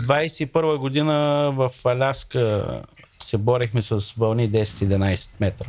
Никакъв проблем. За нас пасажирите доста полежаха в кабините, но то беше за един ден преход между Канада и Аляска, докато стигнем. 10-11 метра, така леко е впечатляващо. Доста е впечатляващо, да, но нямаше проблем. И пак, ако те върна на тебе, кое ти е така, ако разкажеш една история, лична история за нещо предизвикателно. Това в Аляска ли е най-страшното или най-предизвикателно? Не, не, това като бури... А, Имало ли е, примерно, сомалийски пирати да те нападаш? Смисъл, това са, имало някой, който да се качи да каже, I'm the captain тук, now. тук ме хвана на captain нещо, now. което действително имам експириенс, само че от карго опит, нали, от карго Чудесно, корабите. да. Те като че ли А, пиратите атакуват карго кораби? Не, А, не там, където имат 10 000 Не, човека. аз съм бил свидетел точно когато атакуваха за първи път пасажирски кораб. Ние бяхме наблизо с друг пасажирски кораб и е слушахме по е радиото. Ние влизахме в Момбаса в Кения, когато атакуваха Да, един да, кораб да. край Сомалия и ние получавахме по радиото сводка какво се случва. Но личният ми опит, най-така сериозният инцидент, в който съм бил, съм попадал е в Коломбо, Шри-Ланка. С контейнеровоз бяхме на Кея и нашия контейнеровоз чартиран от шриланканска фирма. Името беше написано на шриланкански, цветове шриланкански, отдалече се вижда. И пристанището беше нападнато от 4 рибарски лодки с тамилски тигри. Говоря за 2006 година. Да, когато Тамил... Точно на 13 април, който за тях е тяхната нова година. 6 часа сутринта аз бях на мостика, подготвям мостика за отплаване, след 2 часа трябва да отплаваме. И изведнъж гледам някакви червени ракети във въздуха. Викам, те с- хора много рано почнаха да празнуват новата радват година. се, нали? да. Обикновено е в полунощ, не е 6 сутринта. И следващия момент, какво да видя, от тези малки лодки започна се стреля с автомати, с РПГ-та. Удариха няколко кораба в корпусите. Един кораб го удариха в настройката, т.е. направо в мостика. И оттам изведнъж едната лодка се насочи към нас. Защото ние отдалече се виждаме с шриланканските надписи. За късмет тяхното неви, тяхната техния Косгард успяха да се включат, два катера и започнаха с оръдия да стрелят по тях и аз просто пред очите ми виждам снарядите как хвърчат към тези лодки. Един от тях си спомням удари водата и скочи над водата и се взриви. В този момент от долу старши побощика ми се обади и каза, какво правиш горе, слизай долу веднага, всички сме се събрали. А по-голямата част от екипажа бяха шриланканци. Те къде се събират, заключват се някъде, Е, да не могат да бъдат докупани. Е, влязахме вътре в настройката, Да. затворихме вратите. Нещо като паник рум. Да, да. Нямаше още тогава паник румове, съвременните кораби вече имат, но самите тамили са казали отиваме върху ланкасита, се казваше кораба, защото и ще го превземаме, защото могат да вземат за заложници шриланканци. Късмета ни беше, че един от военните кораби успя да удари лодката, която са и нищо не остана от нея. Нашия кораб два пъти поскочи така нагоре. Се разтреси силно. Стоим, чакаме 10-20 минути, нищо не става. Аз тогава младо момче, трети помощник на 26 години. Казвам на капитана, а не мога да чакам повече, отивам горе да видя какво, какво става. Качих се, нищо, в морето няма никой. Излизам на крилото, поглеждам долу и се вижда едно голямо мазутно петно.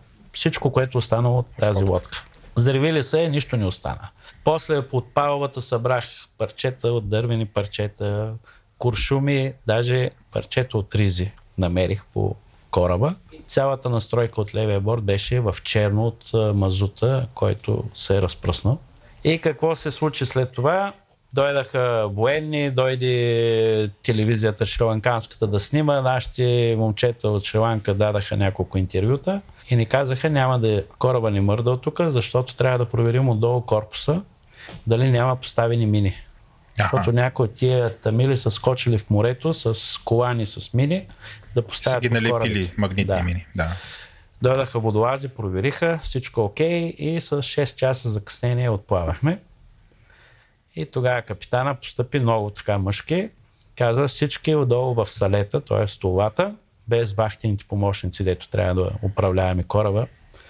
Нареди една голяма маса с алкохол. И някои колеги Балканска следващите работа. 2-3 дена, не, капитана беше индиец, но следващите 2-3 Да, дена шегувам се. някои колеги въобще не можахме да ги видим. Имаше нужда така релакс малко да, Да, стреса да. да. замине, защото много колеги казаха, това е последно, слизам, на следващото пристанище и не се връщам. Добре, и сега пак да се върнем в тия топли води на Карибите. Изчезват ли кораби от, бах... Да, да, да, да. Това е, има ли Бермудски триъгълник? А, така ли? Това е някаква Това, митова. много трудно да се каже. Аз а, последните 15 години основно съм там, между Майами, Форт Лодърдел, Бахамас. Но сега си в София при нас, така че не си А, изчезна. Да, оцелях, да. То, това, е, бър, това е Бермудският Тоест. Човека върнах бил се- там и изчезнал и е го тук. Върнах се от Къде е Румен? Ето го. триъгълник. Си се върнал. А, това е район с много силни течения. Гълстрим е там. Някой път до 4-5 възва течение. Там това, което най-вече може да се случи е да срещнете някоя лодка без двигател с хора, които махат с надеждата да преминат от Куба в Флорида. Това е най-често срещаното явление. Е, имал съм 3-4 пъти, когато сме спирали корабите и сме ги спасявали. Да, ще питам какъв е протокола. В тази ситуация винаги трябва бедстващи хора в морето трябва да се спасят. Да, да, спираме, прибираме ги, обаждаме се на американския Косгард, те идват с катер и си ги прибират. Вече си имат Да. процедури, но за, нашето задължение е да ги спасим. Имах такъв случай с една хаитянска лодка. 58 човека, 20 дена на море, загубили се в Карибите, южно от Куба. Минаваме покрай тях, гледаме лодката. Странно в този район не очакваш да видиш такава лодка. Опитахме се да им сигнализираме. Никакъв отговор. Обадихме се на Косгарда просто да ги информира и те казаха връщайте се обратно и ги прибирайте, до 20 дена ги търсим. А се задаваше един ураган от юг. Върнахме се и аз бях в а, с бърза, бързоходната лодка, с която отидах да ги да преговарям с тях. И изненадата беше 56 човека в тази лодка 20 дена. Без храна, без вода. Качихме ги на борда, маркирахме им лодката, че е проверена. Ако някой друг види отдалече да може да види знаците, че тази лодка е проверена, че няма хора на борда. И на другия ден ги оставихме в Козумел, в Мексико, живи и здрави. И сега, Владо, ако може Разбира се.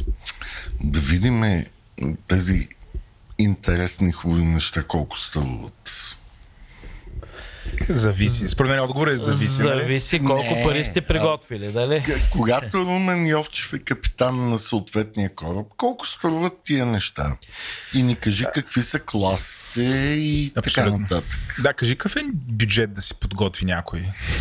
За да, го- да го Има, пита. има бюджетни круизи, има и такива, които са доста Небюджетни. а, небюджетни. Но като цяло идеята, че това е нещо, което е недостъпно, отдавна тази идея е оборена. За, основно за американските туристи това е, може би, вакансията, която е най-добрата оферта. За парите, които плащаш, продукта, който получаваш, това е наистина Те нещо даже някой казва, че спестяват пари по този начин. Има го и този момент за по-възрастни пасажери, които вместо да стоят в Флорида през зимата, се качват при нас, получават пълен сервис, храната ти е безплатна, има питиета, които са безплатни, а, пране, всеки ден по два пъти ти оправят леглото, чистят Да, каза, че и масажи има даже. Има спа център, медикал център, където също ако нещо се нуждаеш от медицински услуги. И а, такива пасажери, ние много добре ги знаем по име, всеки един член от екипажа, когато ги види, е така благоразположен към тях, посреща ги. Те са ви като пациенти. Това са нашите VIP гости. Да, също както и в самолетните компании имаме такива а, програми, които са в зависимост от това колко дълго сте пътували при нас. Има различни нива. А, точкува се. Всяка една нощувка на борда се точкува и ви носи съответно бонуси, за да стигнете на по-горното ниво. Всяко едно по-горно ниво ви носи съответно някакви привилегии допълнителни. Добре, дай, дай ни в пари някакви неща. Така, за парите говоря, добре. Парите говорят Това е, в момента. да, в момента говори интернет спира и почва да говори, парите Ако говорят. решите един уикенд круиз от Майами да вземете, който е петък се качвате след работа, събота, неделя и понеделник рано сте обратно в Майами, така че качвате се в колата и си отивате на работа. В зависимост от кабината, която сте блокирали, почват от а, 250-300 долара и могат да стигнат до 2-3 хиляди долара. Това е зависимост класа кабина. Зависимост от коя с кабина. Има кабини индивидуални и такива имат, ако сте сам. А и това е на човек бюджетно. или е На човек. На човек. Да, на човек. Защото храната Да, да, да, е Има двойни кабини, оттам апартаменти, луксозни апартаменти, family suites, които са за 10-15 човека. Един такъв апартамент, например, лятото на Ландър в Европа, около 12 човека, мисля, че влизат в такъв апартамент, беше 50 хиляди долара на седмица. Това е интересно. Е, Чувам, че за новия кораб е, Icon ще стига до 70 хиляди долара на седмица. Такъв апартамент. Ето, защото има инфлация, най-вероятно. За това. Защото ще има много такива нови неща, нововъведения, които ще са на разположение на пасажирите, които могат да си позволят а, такъв круиз. Да. Добре. Ам, аз искам да си поговорим малко за това как се планира такъв вид пътешествие. От гледна точка на, на пасажирите, от гледна точка на хората, които стоят зад цялото шоу. А, да, колко време отнема? Ти каза сега, че при бур... т.е. има някакъв а, елемент на импро... не импровизация, ма нали, на адаптация, зависимост дали има подходящо време или не. Но как става планирането на цялото нещо? Кой се занимава с това? Първо в компанията си има цял отдел, отдел, който работи за изграждането на даден круиз. Те посещават пристанищата, проверяват какви са графици там, кога има възможност паса, кораба да посети даденото пристанище. Оттам нататък си изграждат концепция, да кажем в Карибите. Решават, круиза ще бъде Майами, имаме наши лични private destination, казваме, острови, които са собственост на компанията, един е ден там. Компанията след има това- острови, притежава. Да, след това да кажем на Кои сте? Нека да ги чуем. А, в Карибите в момента острова на Royal Caribbean се казва Coco Кей и всяка една голяма компания има по един такъв остров в Карибите, където бизнесът е изцяло техен. Това е най-добрият бизнес вариант. Да. Всичко Всичко, е- всичко остава в семейството. Всичко остава в семейството, да.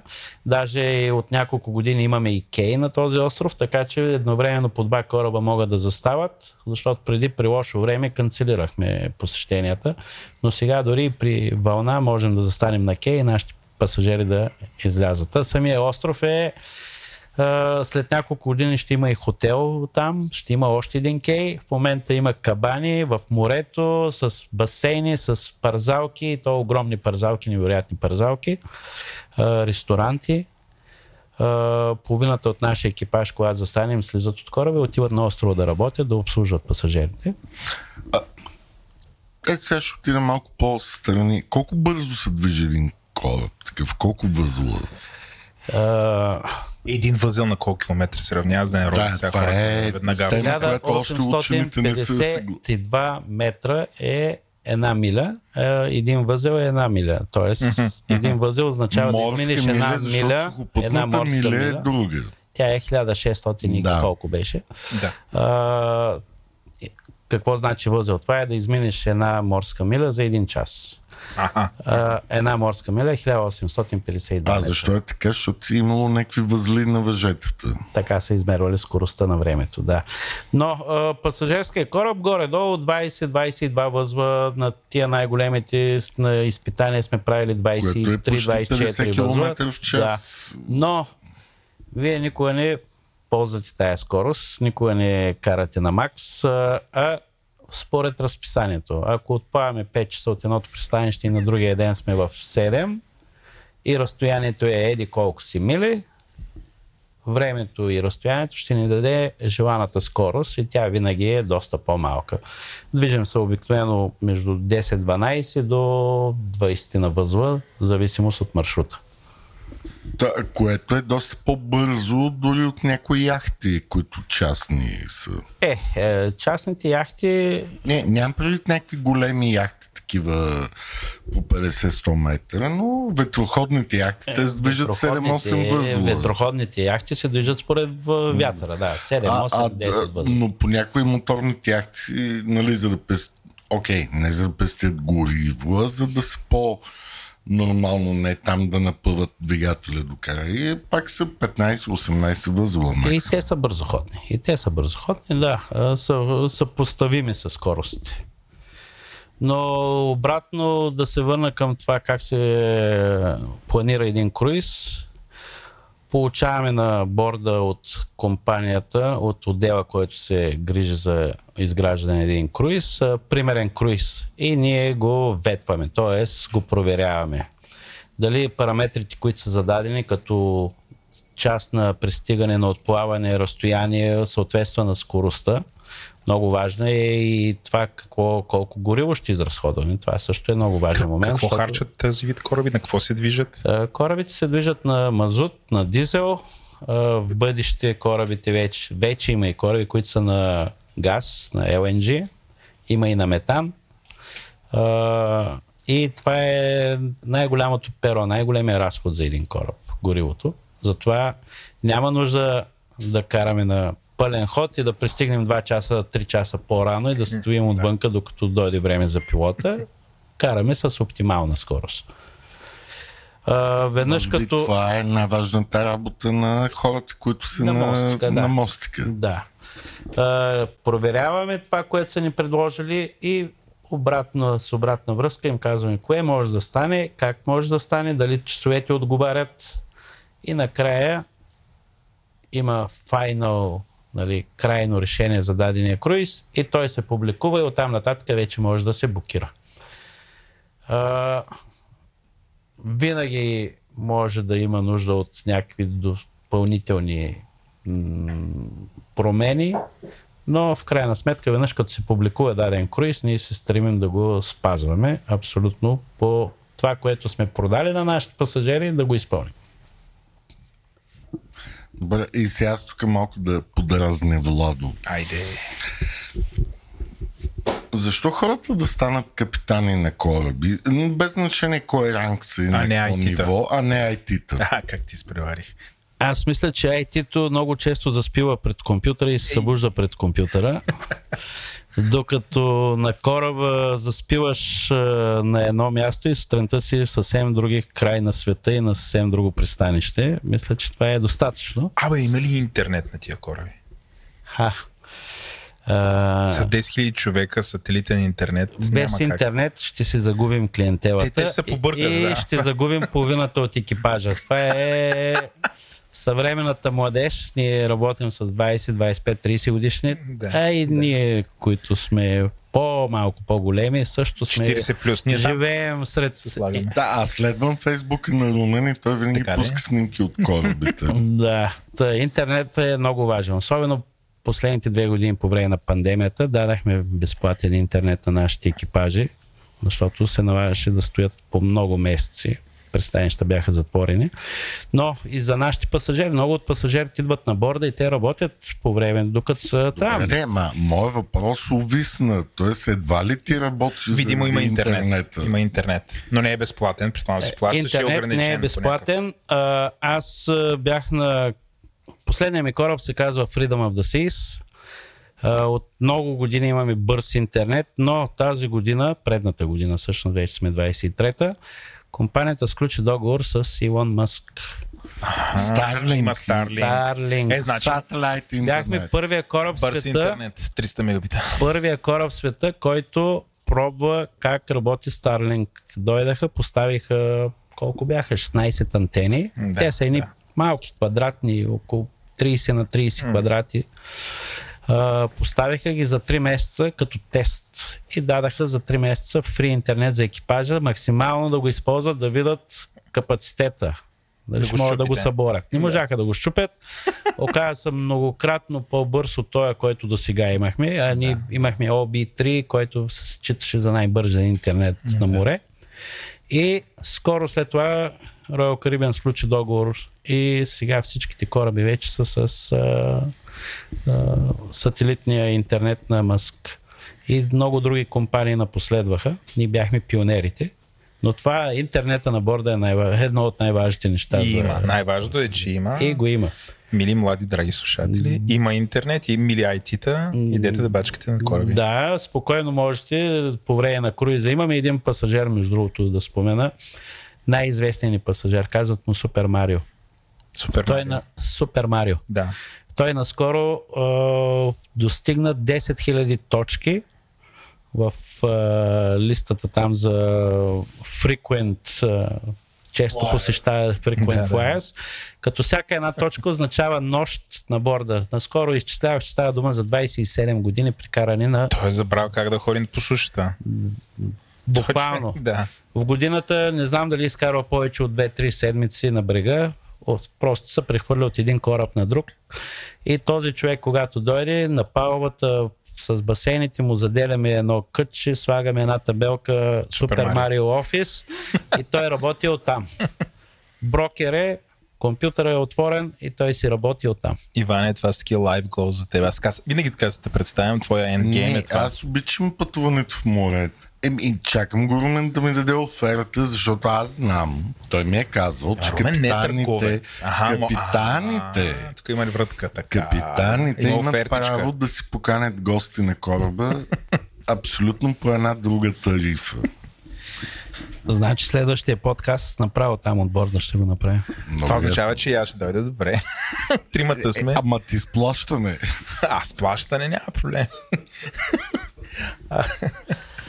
А, между другото, доста българи вече почнаха да идват по корабите. А, не само живеещи в чужбина българи, но и българи, от които са си тук. Родни българи от България. Истински живеещи българи. България, да. Най-българите. А, и аз а, си изградих навика през годините да проверявам а, екипажния, не екипажния, пасажирския списък и когато видя, че има българи, винаги ги намирам. Срещаме се и много често им правя ексклюзивно посещение на мостика. Даже преди години а, направих един 3 март на мостика, където поканих всички от екипажа българи, бяха около 20 момчета и момичета и имахме по това време 20 на българи пасажери. С голяма торта с флага на България, с разни други деликатеси, без алкохол, разбира се, на мостика не може. Българското Абсолютно, знаме беше не. там също поставено. Българско голямо знаме имам, което винаги е с мене. И така, всеки един гост, който попадне на кораб, където съм аз, просто да ме потърси и ще получи VIP сервис. А, а ние ако си букваме, може ли, в смисъл хората, които си букват самия круиз, могат ли да разберат кой е капитана? Лесно ли да разбереш кой е капитана на кораба? Да, да, той има, в кабините има такива листи с снимките, с обяснение кой е капитан, шеф механик, хотел директор, с а, малко био за тях, кой какъв е, откъде е, как е. И има и Captain's Reception, му казваме. А, една от... На капитанската маса. Капитански маси също, но а, на Captain's Reception това е специална вечер, когато а, капитана представя всички старши офицери на борда пред пасажирите. Обикновено си някъде на високо над пасажирите и говориш на Oasis класовете има един мост, който се разгръща над променадата и оттам аз имах веднъж честа да, говоря на тук може повече да от 3000 поздравим човека. колега Иво Кой Иво? за разгръщащ се А, да, мост. да, да, да, да. Нашия, нашия дългогодишен слушател и чат-пат гост в нашото шоу, господин Ниво Прокопия. Който, между другото, като ме видя, че записваме този епизод, каза, за какво ще записвате вие с Иван? Аз казах, за какво ще това. Сега са направили много модерни кори. Иво е, значи, цар е. Смисъл, във всяка една тема той може да ти каже нещо ново. Направили си ни нови кораби, дето там част от палубата се разгръща, става на асансьор. Викам, Иво, ти ме изумяваш, смисъл, знаеш нещата. Е, добре е Как? информиран. Това са кораби на да. Celebrity Cruises, които са също под шапката на Royal Caribbean. Казват му Magic Carpet, вълшебното килимче. Много далеч се виждат в оранжен цвят. И те са отстрани на борда, на, мисля, че на левия борт на кораба. Издигат се до най-горната палуба, там се ползват като лаунч за на басейна. Слагат шезлонги. В следващия момент слиза няколко палби надолу и го оборудват с маси и става ресторант. А когато са в пристанище, където трябва да се слезе с лодка, тая е същата платформа стига на морското равнище и, други, и лодките застават на нея. Като платформа за прехвърляне от кораба към, а, към превозните средства там. Дали ще е лодка, тендър или... Тоест, това, което аз виждам Владо, понеже да, да, моят поглед е друг, е, че това е, че Румен управлява един град в някакъв бизнес модел в този град, който нали, от една страна са разходите за паркиране, гориво, поддръжка на кораба, Храна, екипаж, Заплати на екипажа. заплати, да. И Важно, от друга да. страна хората, които искат да похарчат някакви пари. И те си плащат за спането на този кораб или преживяването, но отделно могат да изхарчат и едни много други пари. Кой всъщност отговаря за бизнеса на това? Капитана ли е това или си има някакви финансови директори, които следят този баланс? А, задълженията са разпределени като цяло. Капитана е overall command. Отговаря за целия кораб. Но той не може да бъде навсякъде. Хотел директора е този, който отговаря за хотелската част, за пасажирите, за ресторанти, за барове, за екскурзии и така нататък.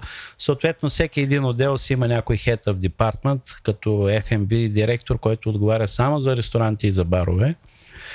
И тези са хората, които управляват бизнеса. Бизнес частта, капитана е повече за безопасността, да осигури кораба да стигне от точка А до точка Б в уречения час, безопасно. А оттам нататък имаме много, много колеги, които отговарят за останалите неща. Няма нещо, което да не е помислено, да няма човек, който да, отгова, да не отговаря за, т.е. да отговаря за определени И, и аз съм чуден как това нещо, защото това по някакъв начин се е развило исторически, то е винаги в международни води.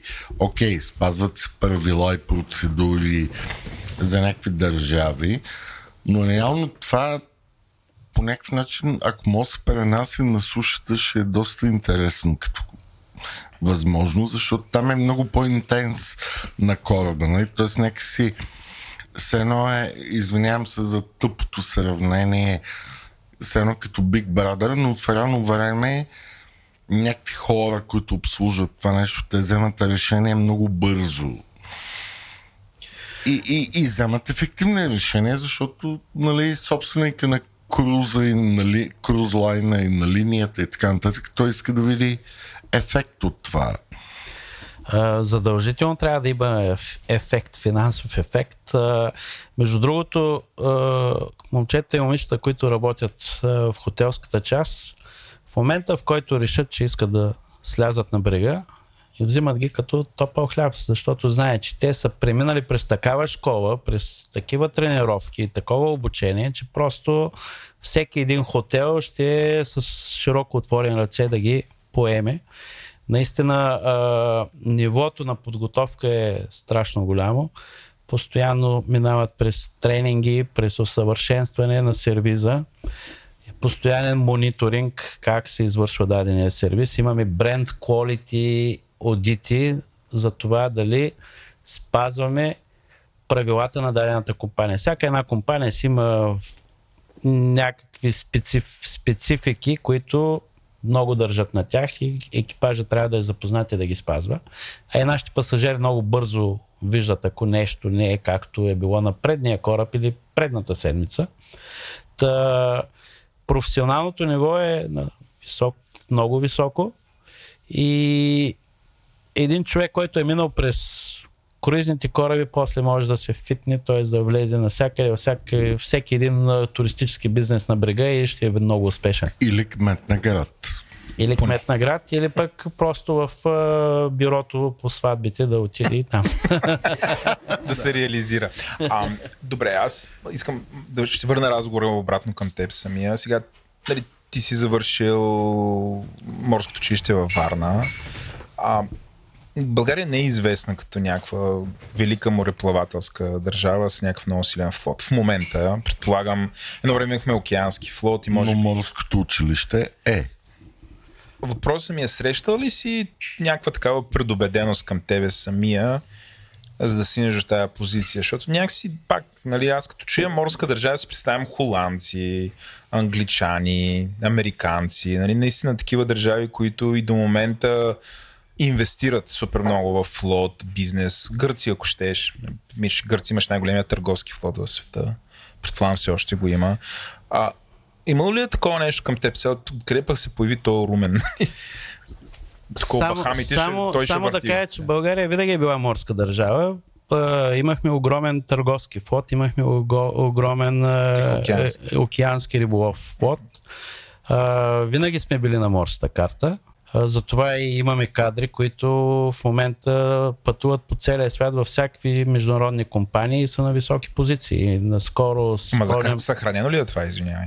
Моля? Не съхранено ли е? Все още ли е така? Все или още е така. Все още е така. Морско училище преди година имаше е, в ранг листата на морските учебни заведения в света беше на второ място он, онзи ден имаше статия с началника на морско училище, където каза, че все още е в топ 10 на света. А, само да питам, все още ли е адмирал, т.е. адмирал с този ранг? Да, да, да.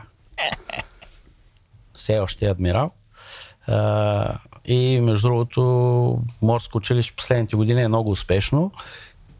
Нещо друго, което те направиха, те наистина погледнаха към круизната индустрия и откриха от 3 години бакалавърска степен, бакалавър за менеджмент in Cruise Industry, Hotel Management in Cruise Industry. Значи, Адмирал е момчета и момичета, които се подготвят за работа на круизни кораби в хотелската част.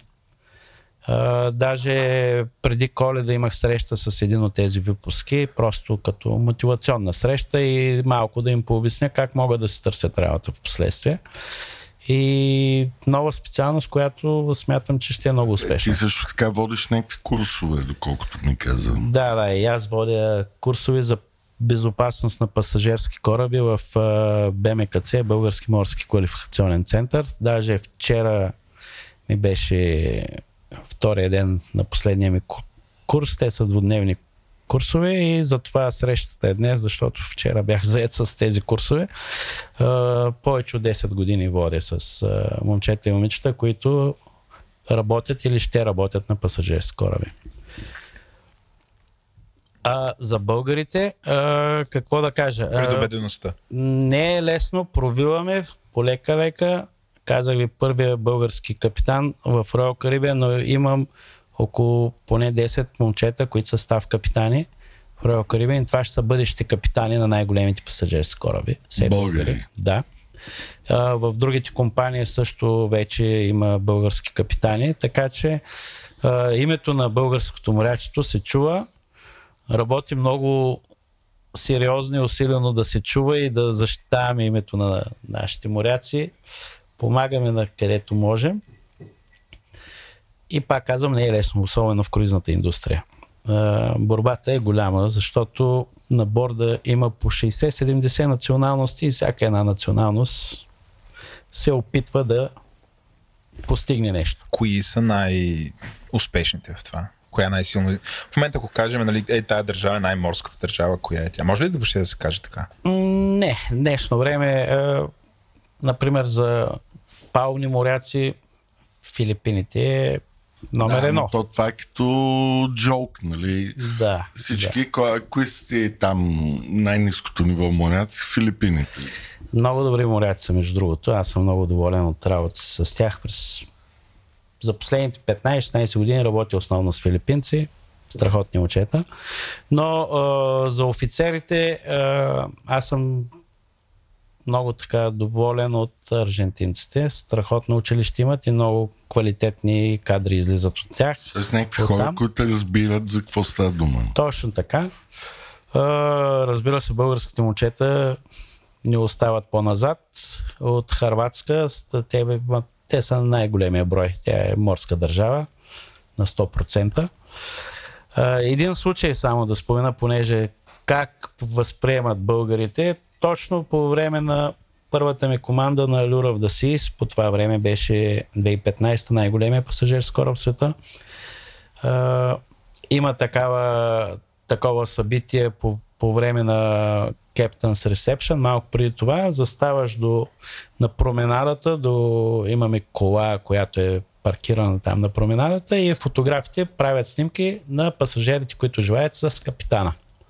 Тива час, час и нещо, снимаш с стотици хора и една възрастна дама, минавайки покрай мене, гледаме, гледаме, забелязах аз, стои настрани, по едно време дойде до мен и каза, ти норвежец ли си?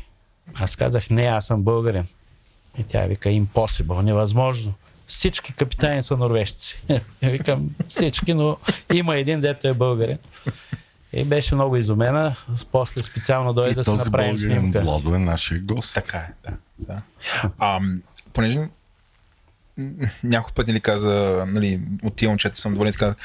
вс- Всъщност мъже, жени, а, има, има ли позиции все още на кораба, които са, не знам, а, изцяло мъжки или всъщност това вече няма значение? А, Може би някога има. Може да се каже, че от живелица, от старите традиции на море. А, казвал се преди, че нали, жената носи нещастие на борда. Това отдавна не е Между така. другото, да, това, това беше едно време във Варна.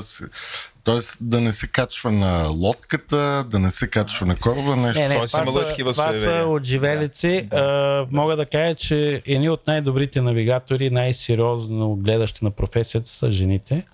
Имал съм а, на мостика много момичета от цял свят, които действително са на високо ниво, професионално и са reliable, т.е. може да се разчита на тях.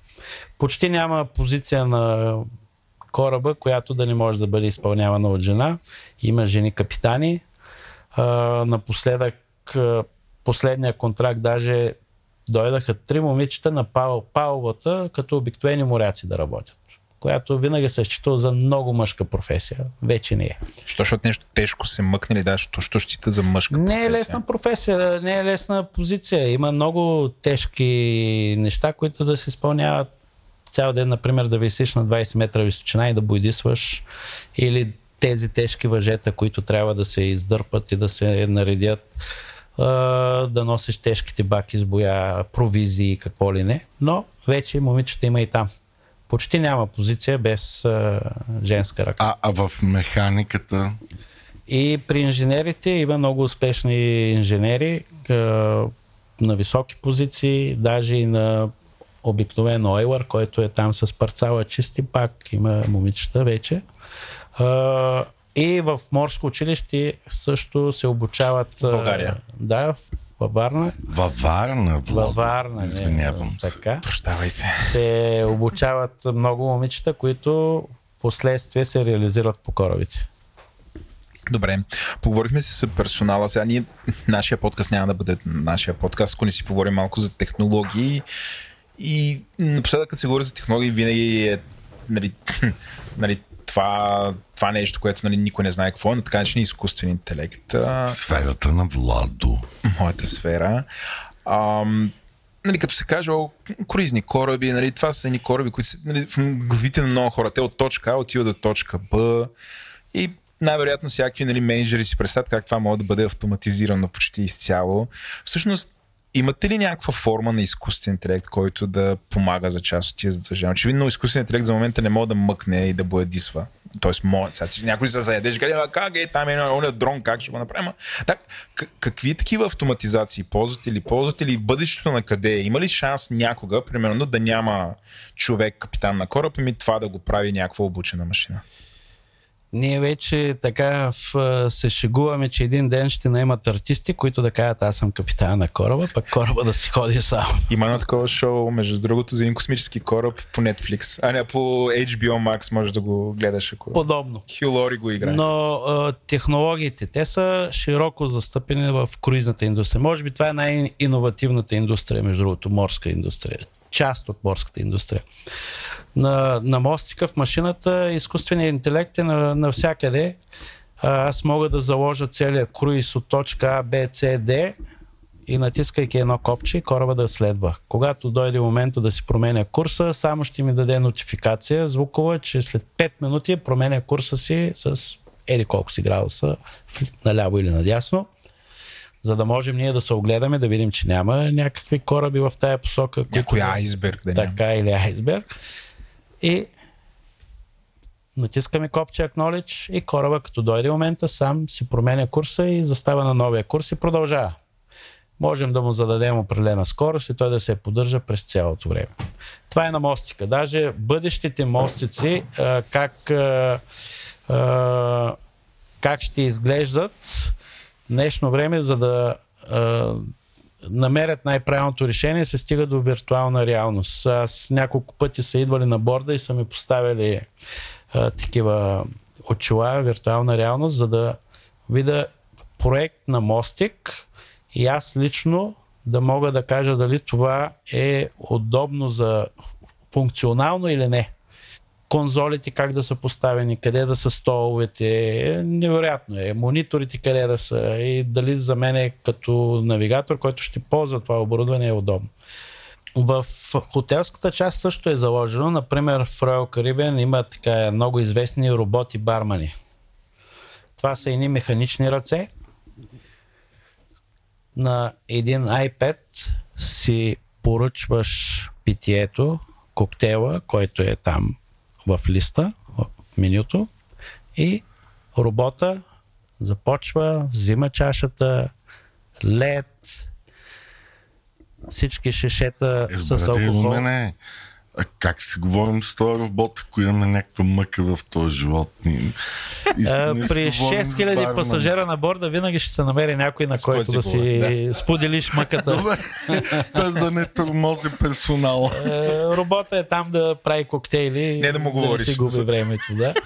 А, да, този робот а, по рецептата, която е зададена, ще направи, ще подготви коктейла, ще го постави на масата и вие на екран ще видите, че вашия коктейл е готов. Отивате с картата, която, от която ще ви вземат определената сума. Затова поставяте там на четеца и питието идва при вас.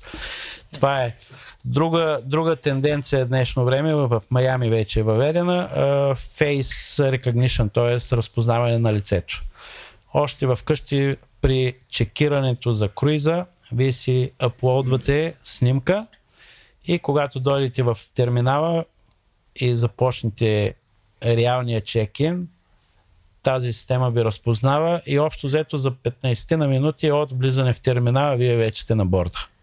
Много облегчен процедура по качване Това на даже кораба. по-бързо от самолет. Много по-бързо, да. И Наистина е много иновативна индустрия, защото при е самолетите продължаваме да, продължават да ни казват поне 2 часа по-рано трябва да си налетиш. А, Не, не, ние, а, ние пък точно обратното не искаме пасажирите да идват прекалено рано и да чакат, защото предните пасажири тък му са слязли от борда и ние трябва да подготвим кабините, да подготвим кораба за следващия круиз. Така че имаме нужда от оперативно време, за да го А, подготвим. а както видяхме, един кораб е леко по-голям от един самолет. Ма, малко е по-голем. Малко е по-голем. Малко, малко, да.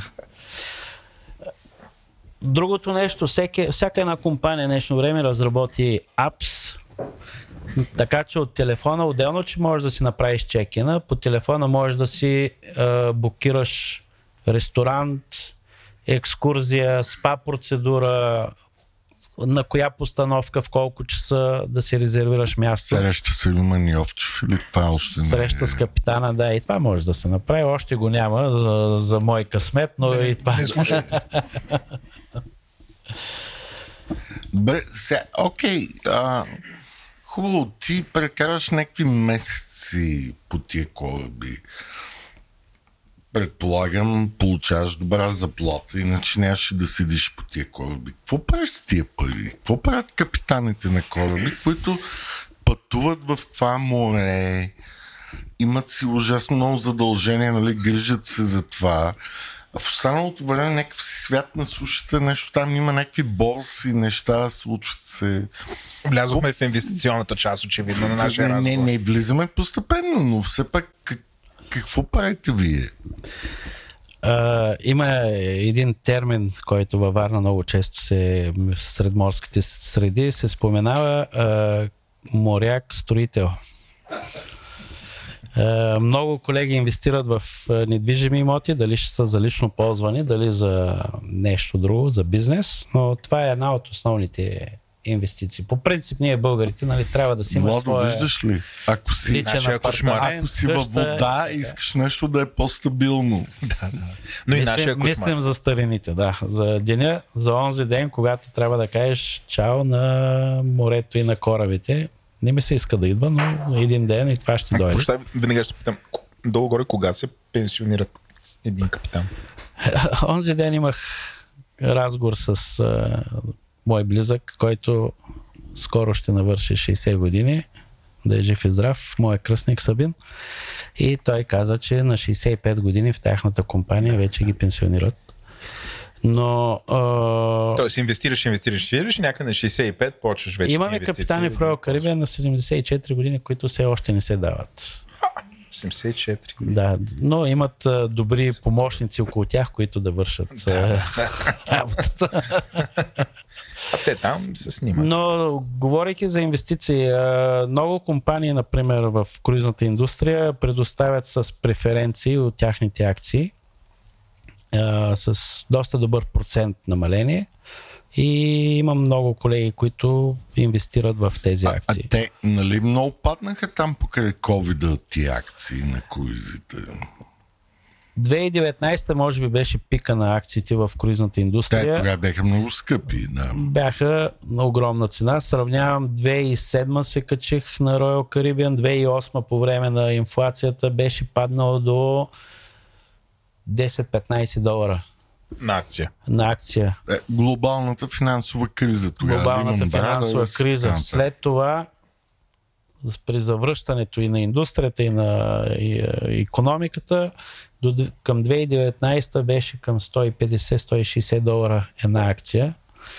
Всички си казахме, ако бяхме инвестирали тогава, нали, ако някой не беше казал, А сега е, колко е на нямаше акция? кой да ни каже. Сега колко е на акция? По време, на, по време на пандемията, когато цялата круизна индустрия беше замряла за продължение на две години, в нашата компания мисля, че падна някъде до 32-3-4 долара.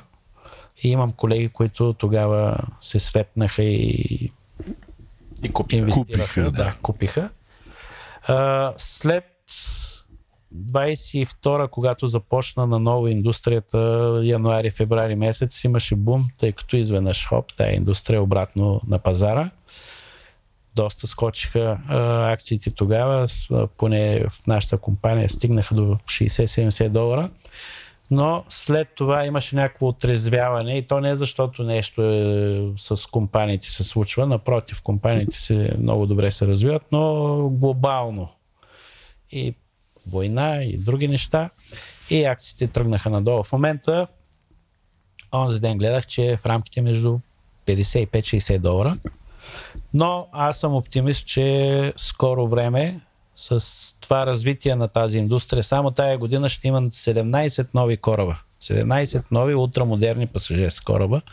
А междувременно през пандемията тези компании се освободиха от стария тонаж, от старите кораби, които технологично бяха просто морално устарели.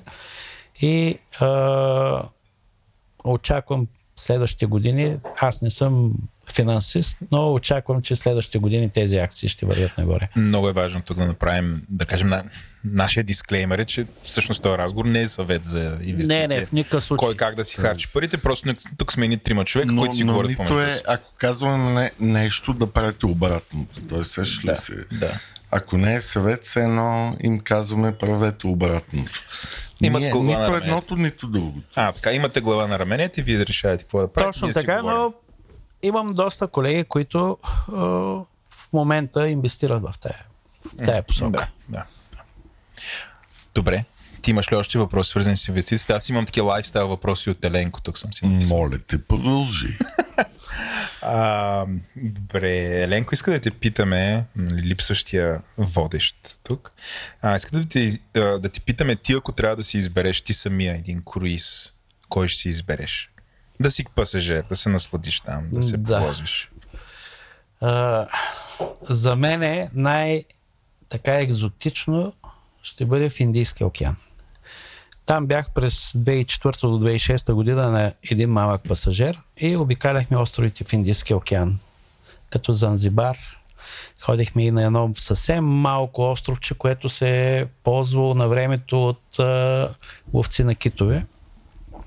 Просто за плаш, Сокорта или не, по-насеверно? не, не. а, Близо до Занзибар. То е едно безименно островче. След това Майот, което е френска територия, Лариуниан, френска територия, Маврици и Сейшелите. Като в допълнение слизахме надолу към Южна Африка.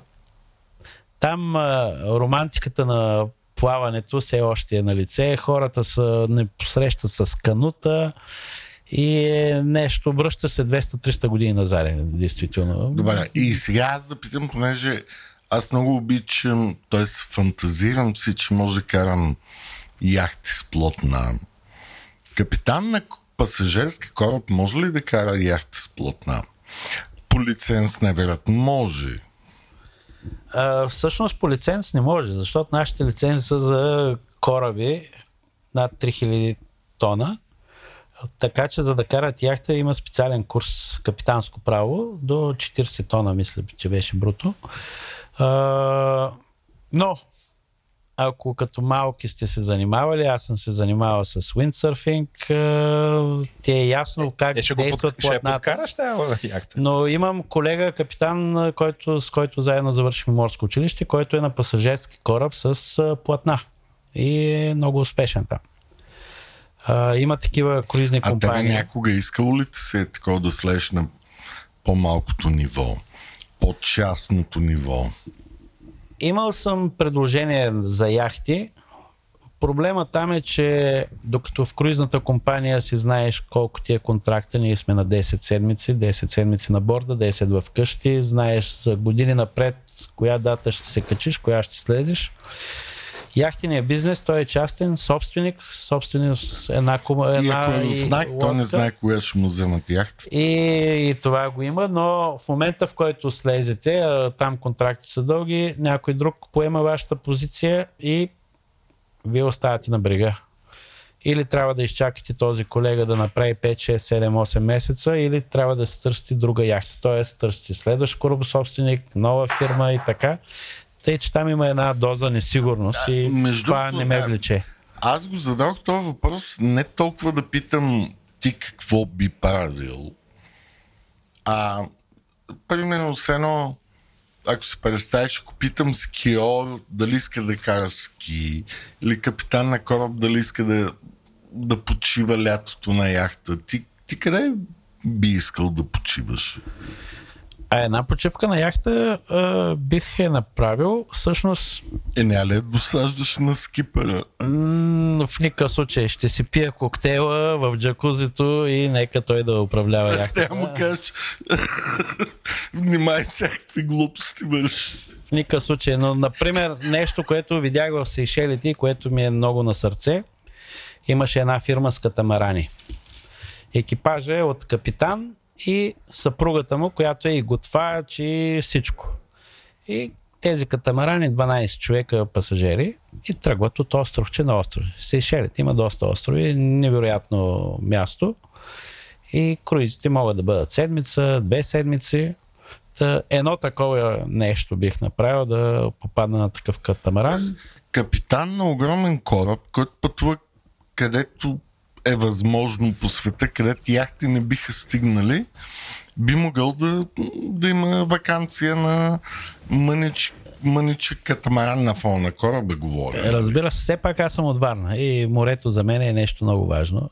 И ако трябва да предпочита вакансия в планината или на море, обикновено избирам морето. Макар, че и карам сноуборд и ски, и редовно ходя по планините, но за мен морето е на първо място. И за мен. За мен не. А,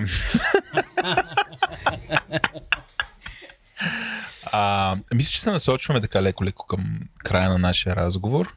И Или не? нормално, Влад. Нормално, аз съм си И запазил сега като един. каза, че за теб не е, то не ще- си посече всичко. Иван, така, драги слушатели, така има един бутон тук на бюрото, ще го натиснеш, дойдем и охраната ще ме, ще ме хвърли през прозореца. Аз имам финален въпрос. Да го задавам ли финалния въпрос, Иван? или? Задава естествено. Румене, ако сега ни слушат бъдещи капитани на круизни кораби или желаещи да станат такива, какво искаш да им кажеш и какво искаш да ги посъветваш? Всъщност в България има много бъдещи капитани, които в момента се обучават или работят на по-низки позиции с мечтата един ден да станат капитани. И много от тях се свързват с мене. Аз не минава седмица без някой непознато момче да се свържи с мене. Извинявай, капитан Йовчев, но би ли ми дал еди какъв съвет? Никога не отказвам да давам Сега ще съвети. казваш направо, слушай подкаста на Говори Интернет, там всичко е казано, няма занимайте с глупости. А, даже наскоро бях поканен в морско училище и се срещнах с третокурсници, бъдещи навигатори, бъдещи капитани и си говорихме точно за това, за първите стъпки като кадети, как и къде могат да постъпят и какво е нужно за тази професия. Моят съвет за тях е първо да залягат на учението, да гледат сериозно на тази професия, защото в деня, в който ще се качат на кораб, тя практиката с годините идва, но т- теорията това е в училище, в Да, морско идва училище. увереността тогава от теорията, т.е. Да, да нямаш изненади. Така. И морето казваме, че изхвърля тези, които не са пригодни за работа на кораб. И това действително е така. Много бързо. Един-два контракта и тези момчета осъзнават, че не стават или колегите им ги виждат, че не могат да се справят. Може би не са учили достатъчно, не са залагали, не гледат сериозно на тая професия или са си мислили, че тя е една, реалността е друга. Но моят съвет е първо да се завършат успешно, да залягат на тези дисциплини, които са точно свързани с навигацията, с капитанстването и да направят няколко контракта първо на товарни кораби, там е истинското морячество и после вече да се наслаждават на пасажирски кораби. Дами и господа, представихме ми капитан Румен Йовчев, заедно с Владо Беселенко. Много благодаря, беше ми изключително интересно. Поздравления за това, което си постигнал и се надявам да имаме нали, на държава като нашата да има все повече и повече представителство в тази изключително интересна, бих казал, престижна индустрия. Благодаря и аз. Аз съм сигурен, на там сме тръгнали. Все повече българи навлизат в круизната индустрия и вървят нагоре. Благодаря много. Благодаря. Това беше всичко от нас. Ако ви харесва, пишете ни в Twitter. Там сме говори по чертавка интернет. Почтата ни е info.memoska.com. Може да ни оставите позитивно ревю в iTunes или където оставяте позитивни ревюта. Също така може да препоръчате на приятел да ни слуша с Spotify или App или с каквото там се слушат подкасти. Ако този подкаст не ви е достатъчен, може да видите подкаста Ден, Транзистор, Дропи Чили, както и парите говорят. Текстът четоха Владо Еленко, продуцент на епизода бях аз, аудиоредактор и монтаж е от Антон Велев, музика и корица за епизода е Унко, дизайна от Иван Гинев, също така искаме да благодарим нашите патрони ментори dev.bg, SiteGround, Dext, Oracle и нашите над 180 патрона. Така че ви благодарим.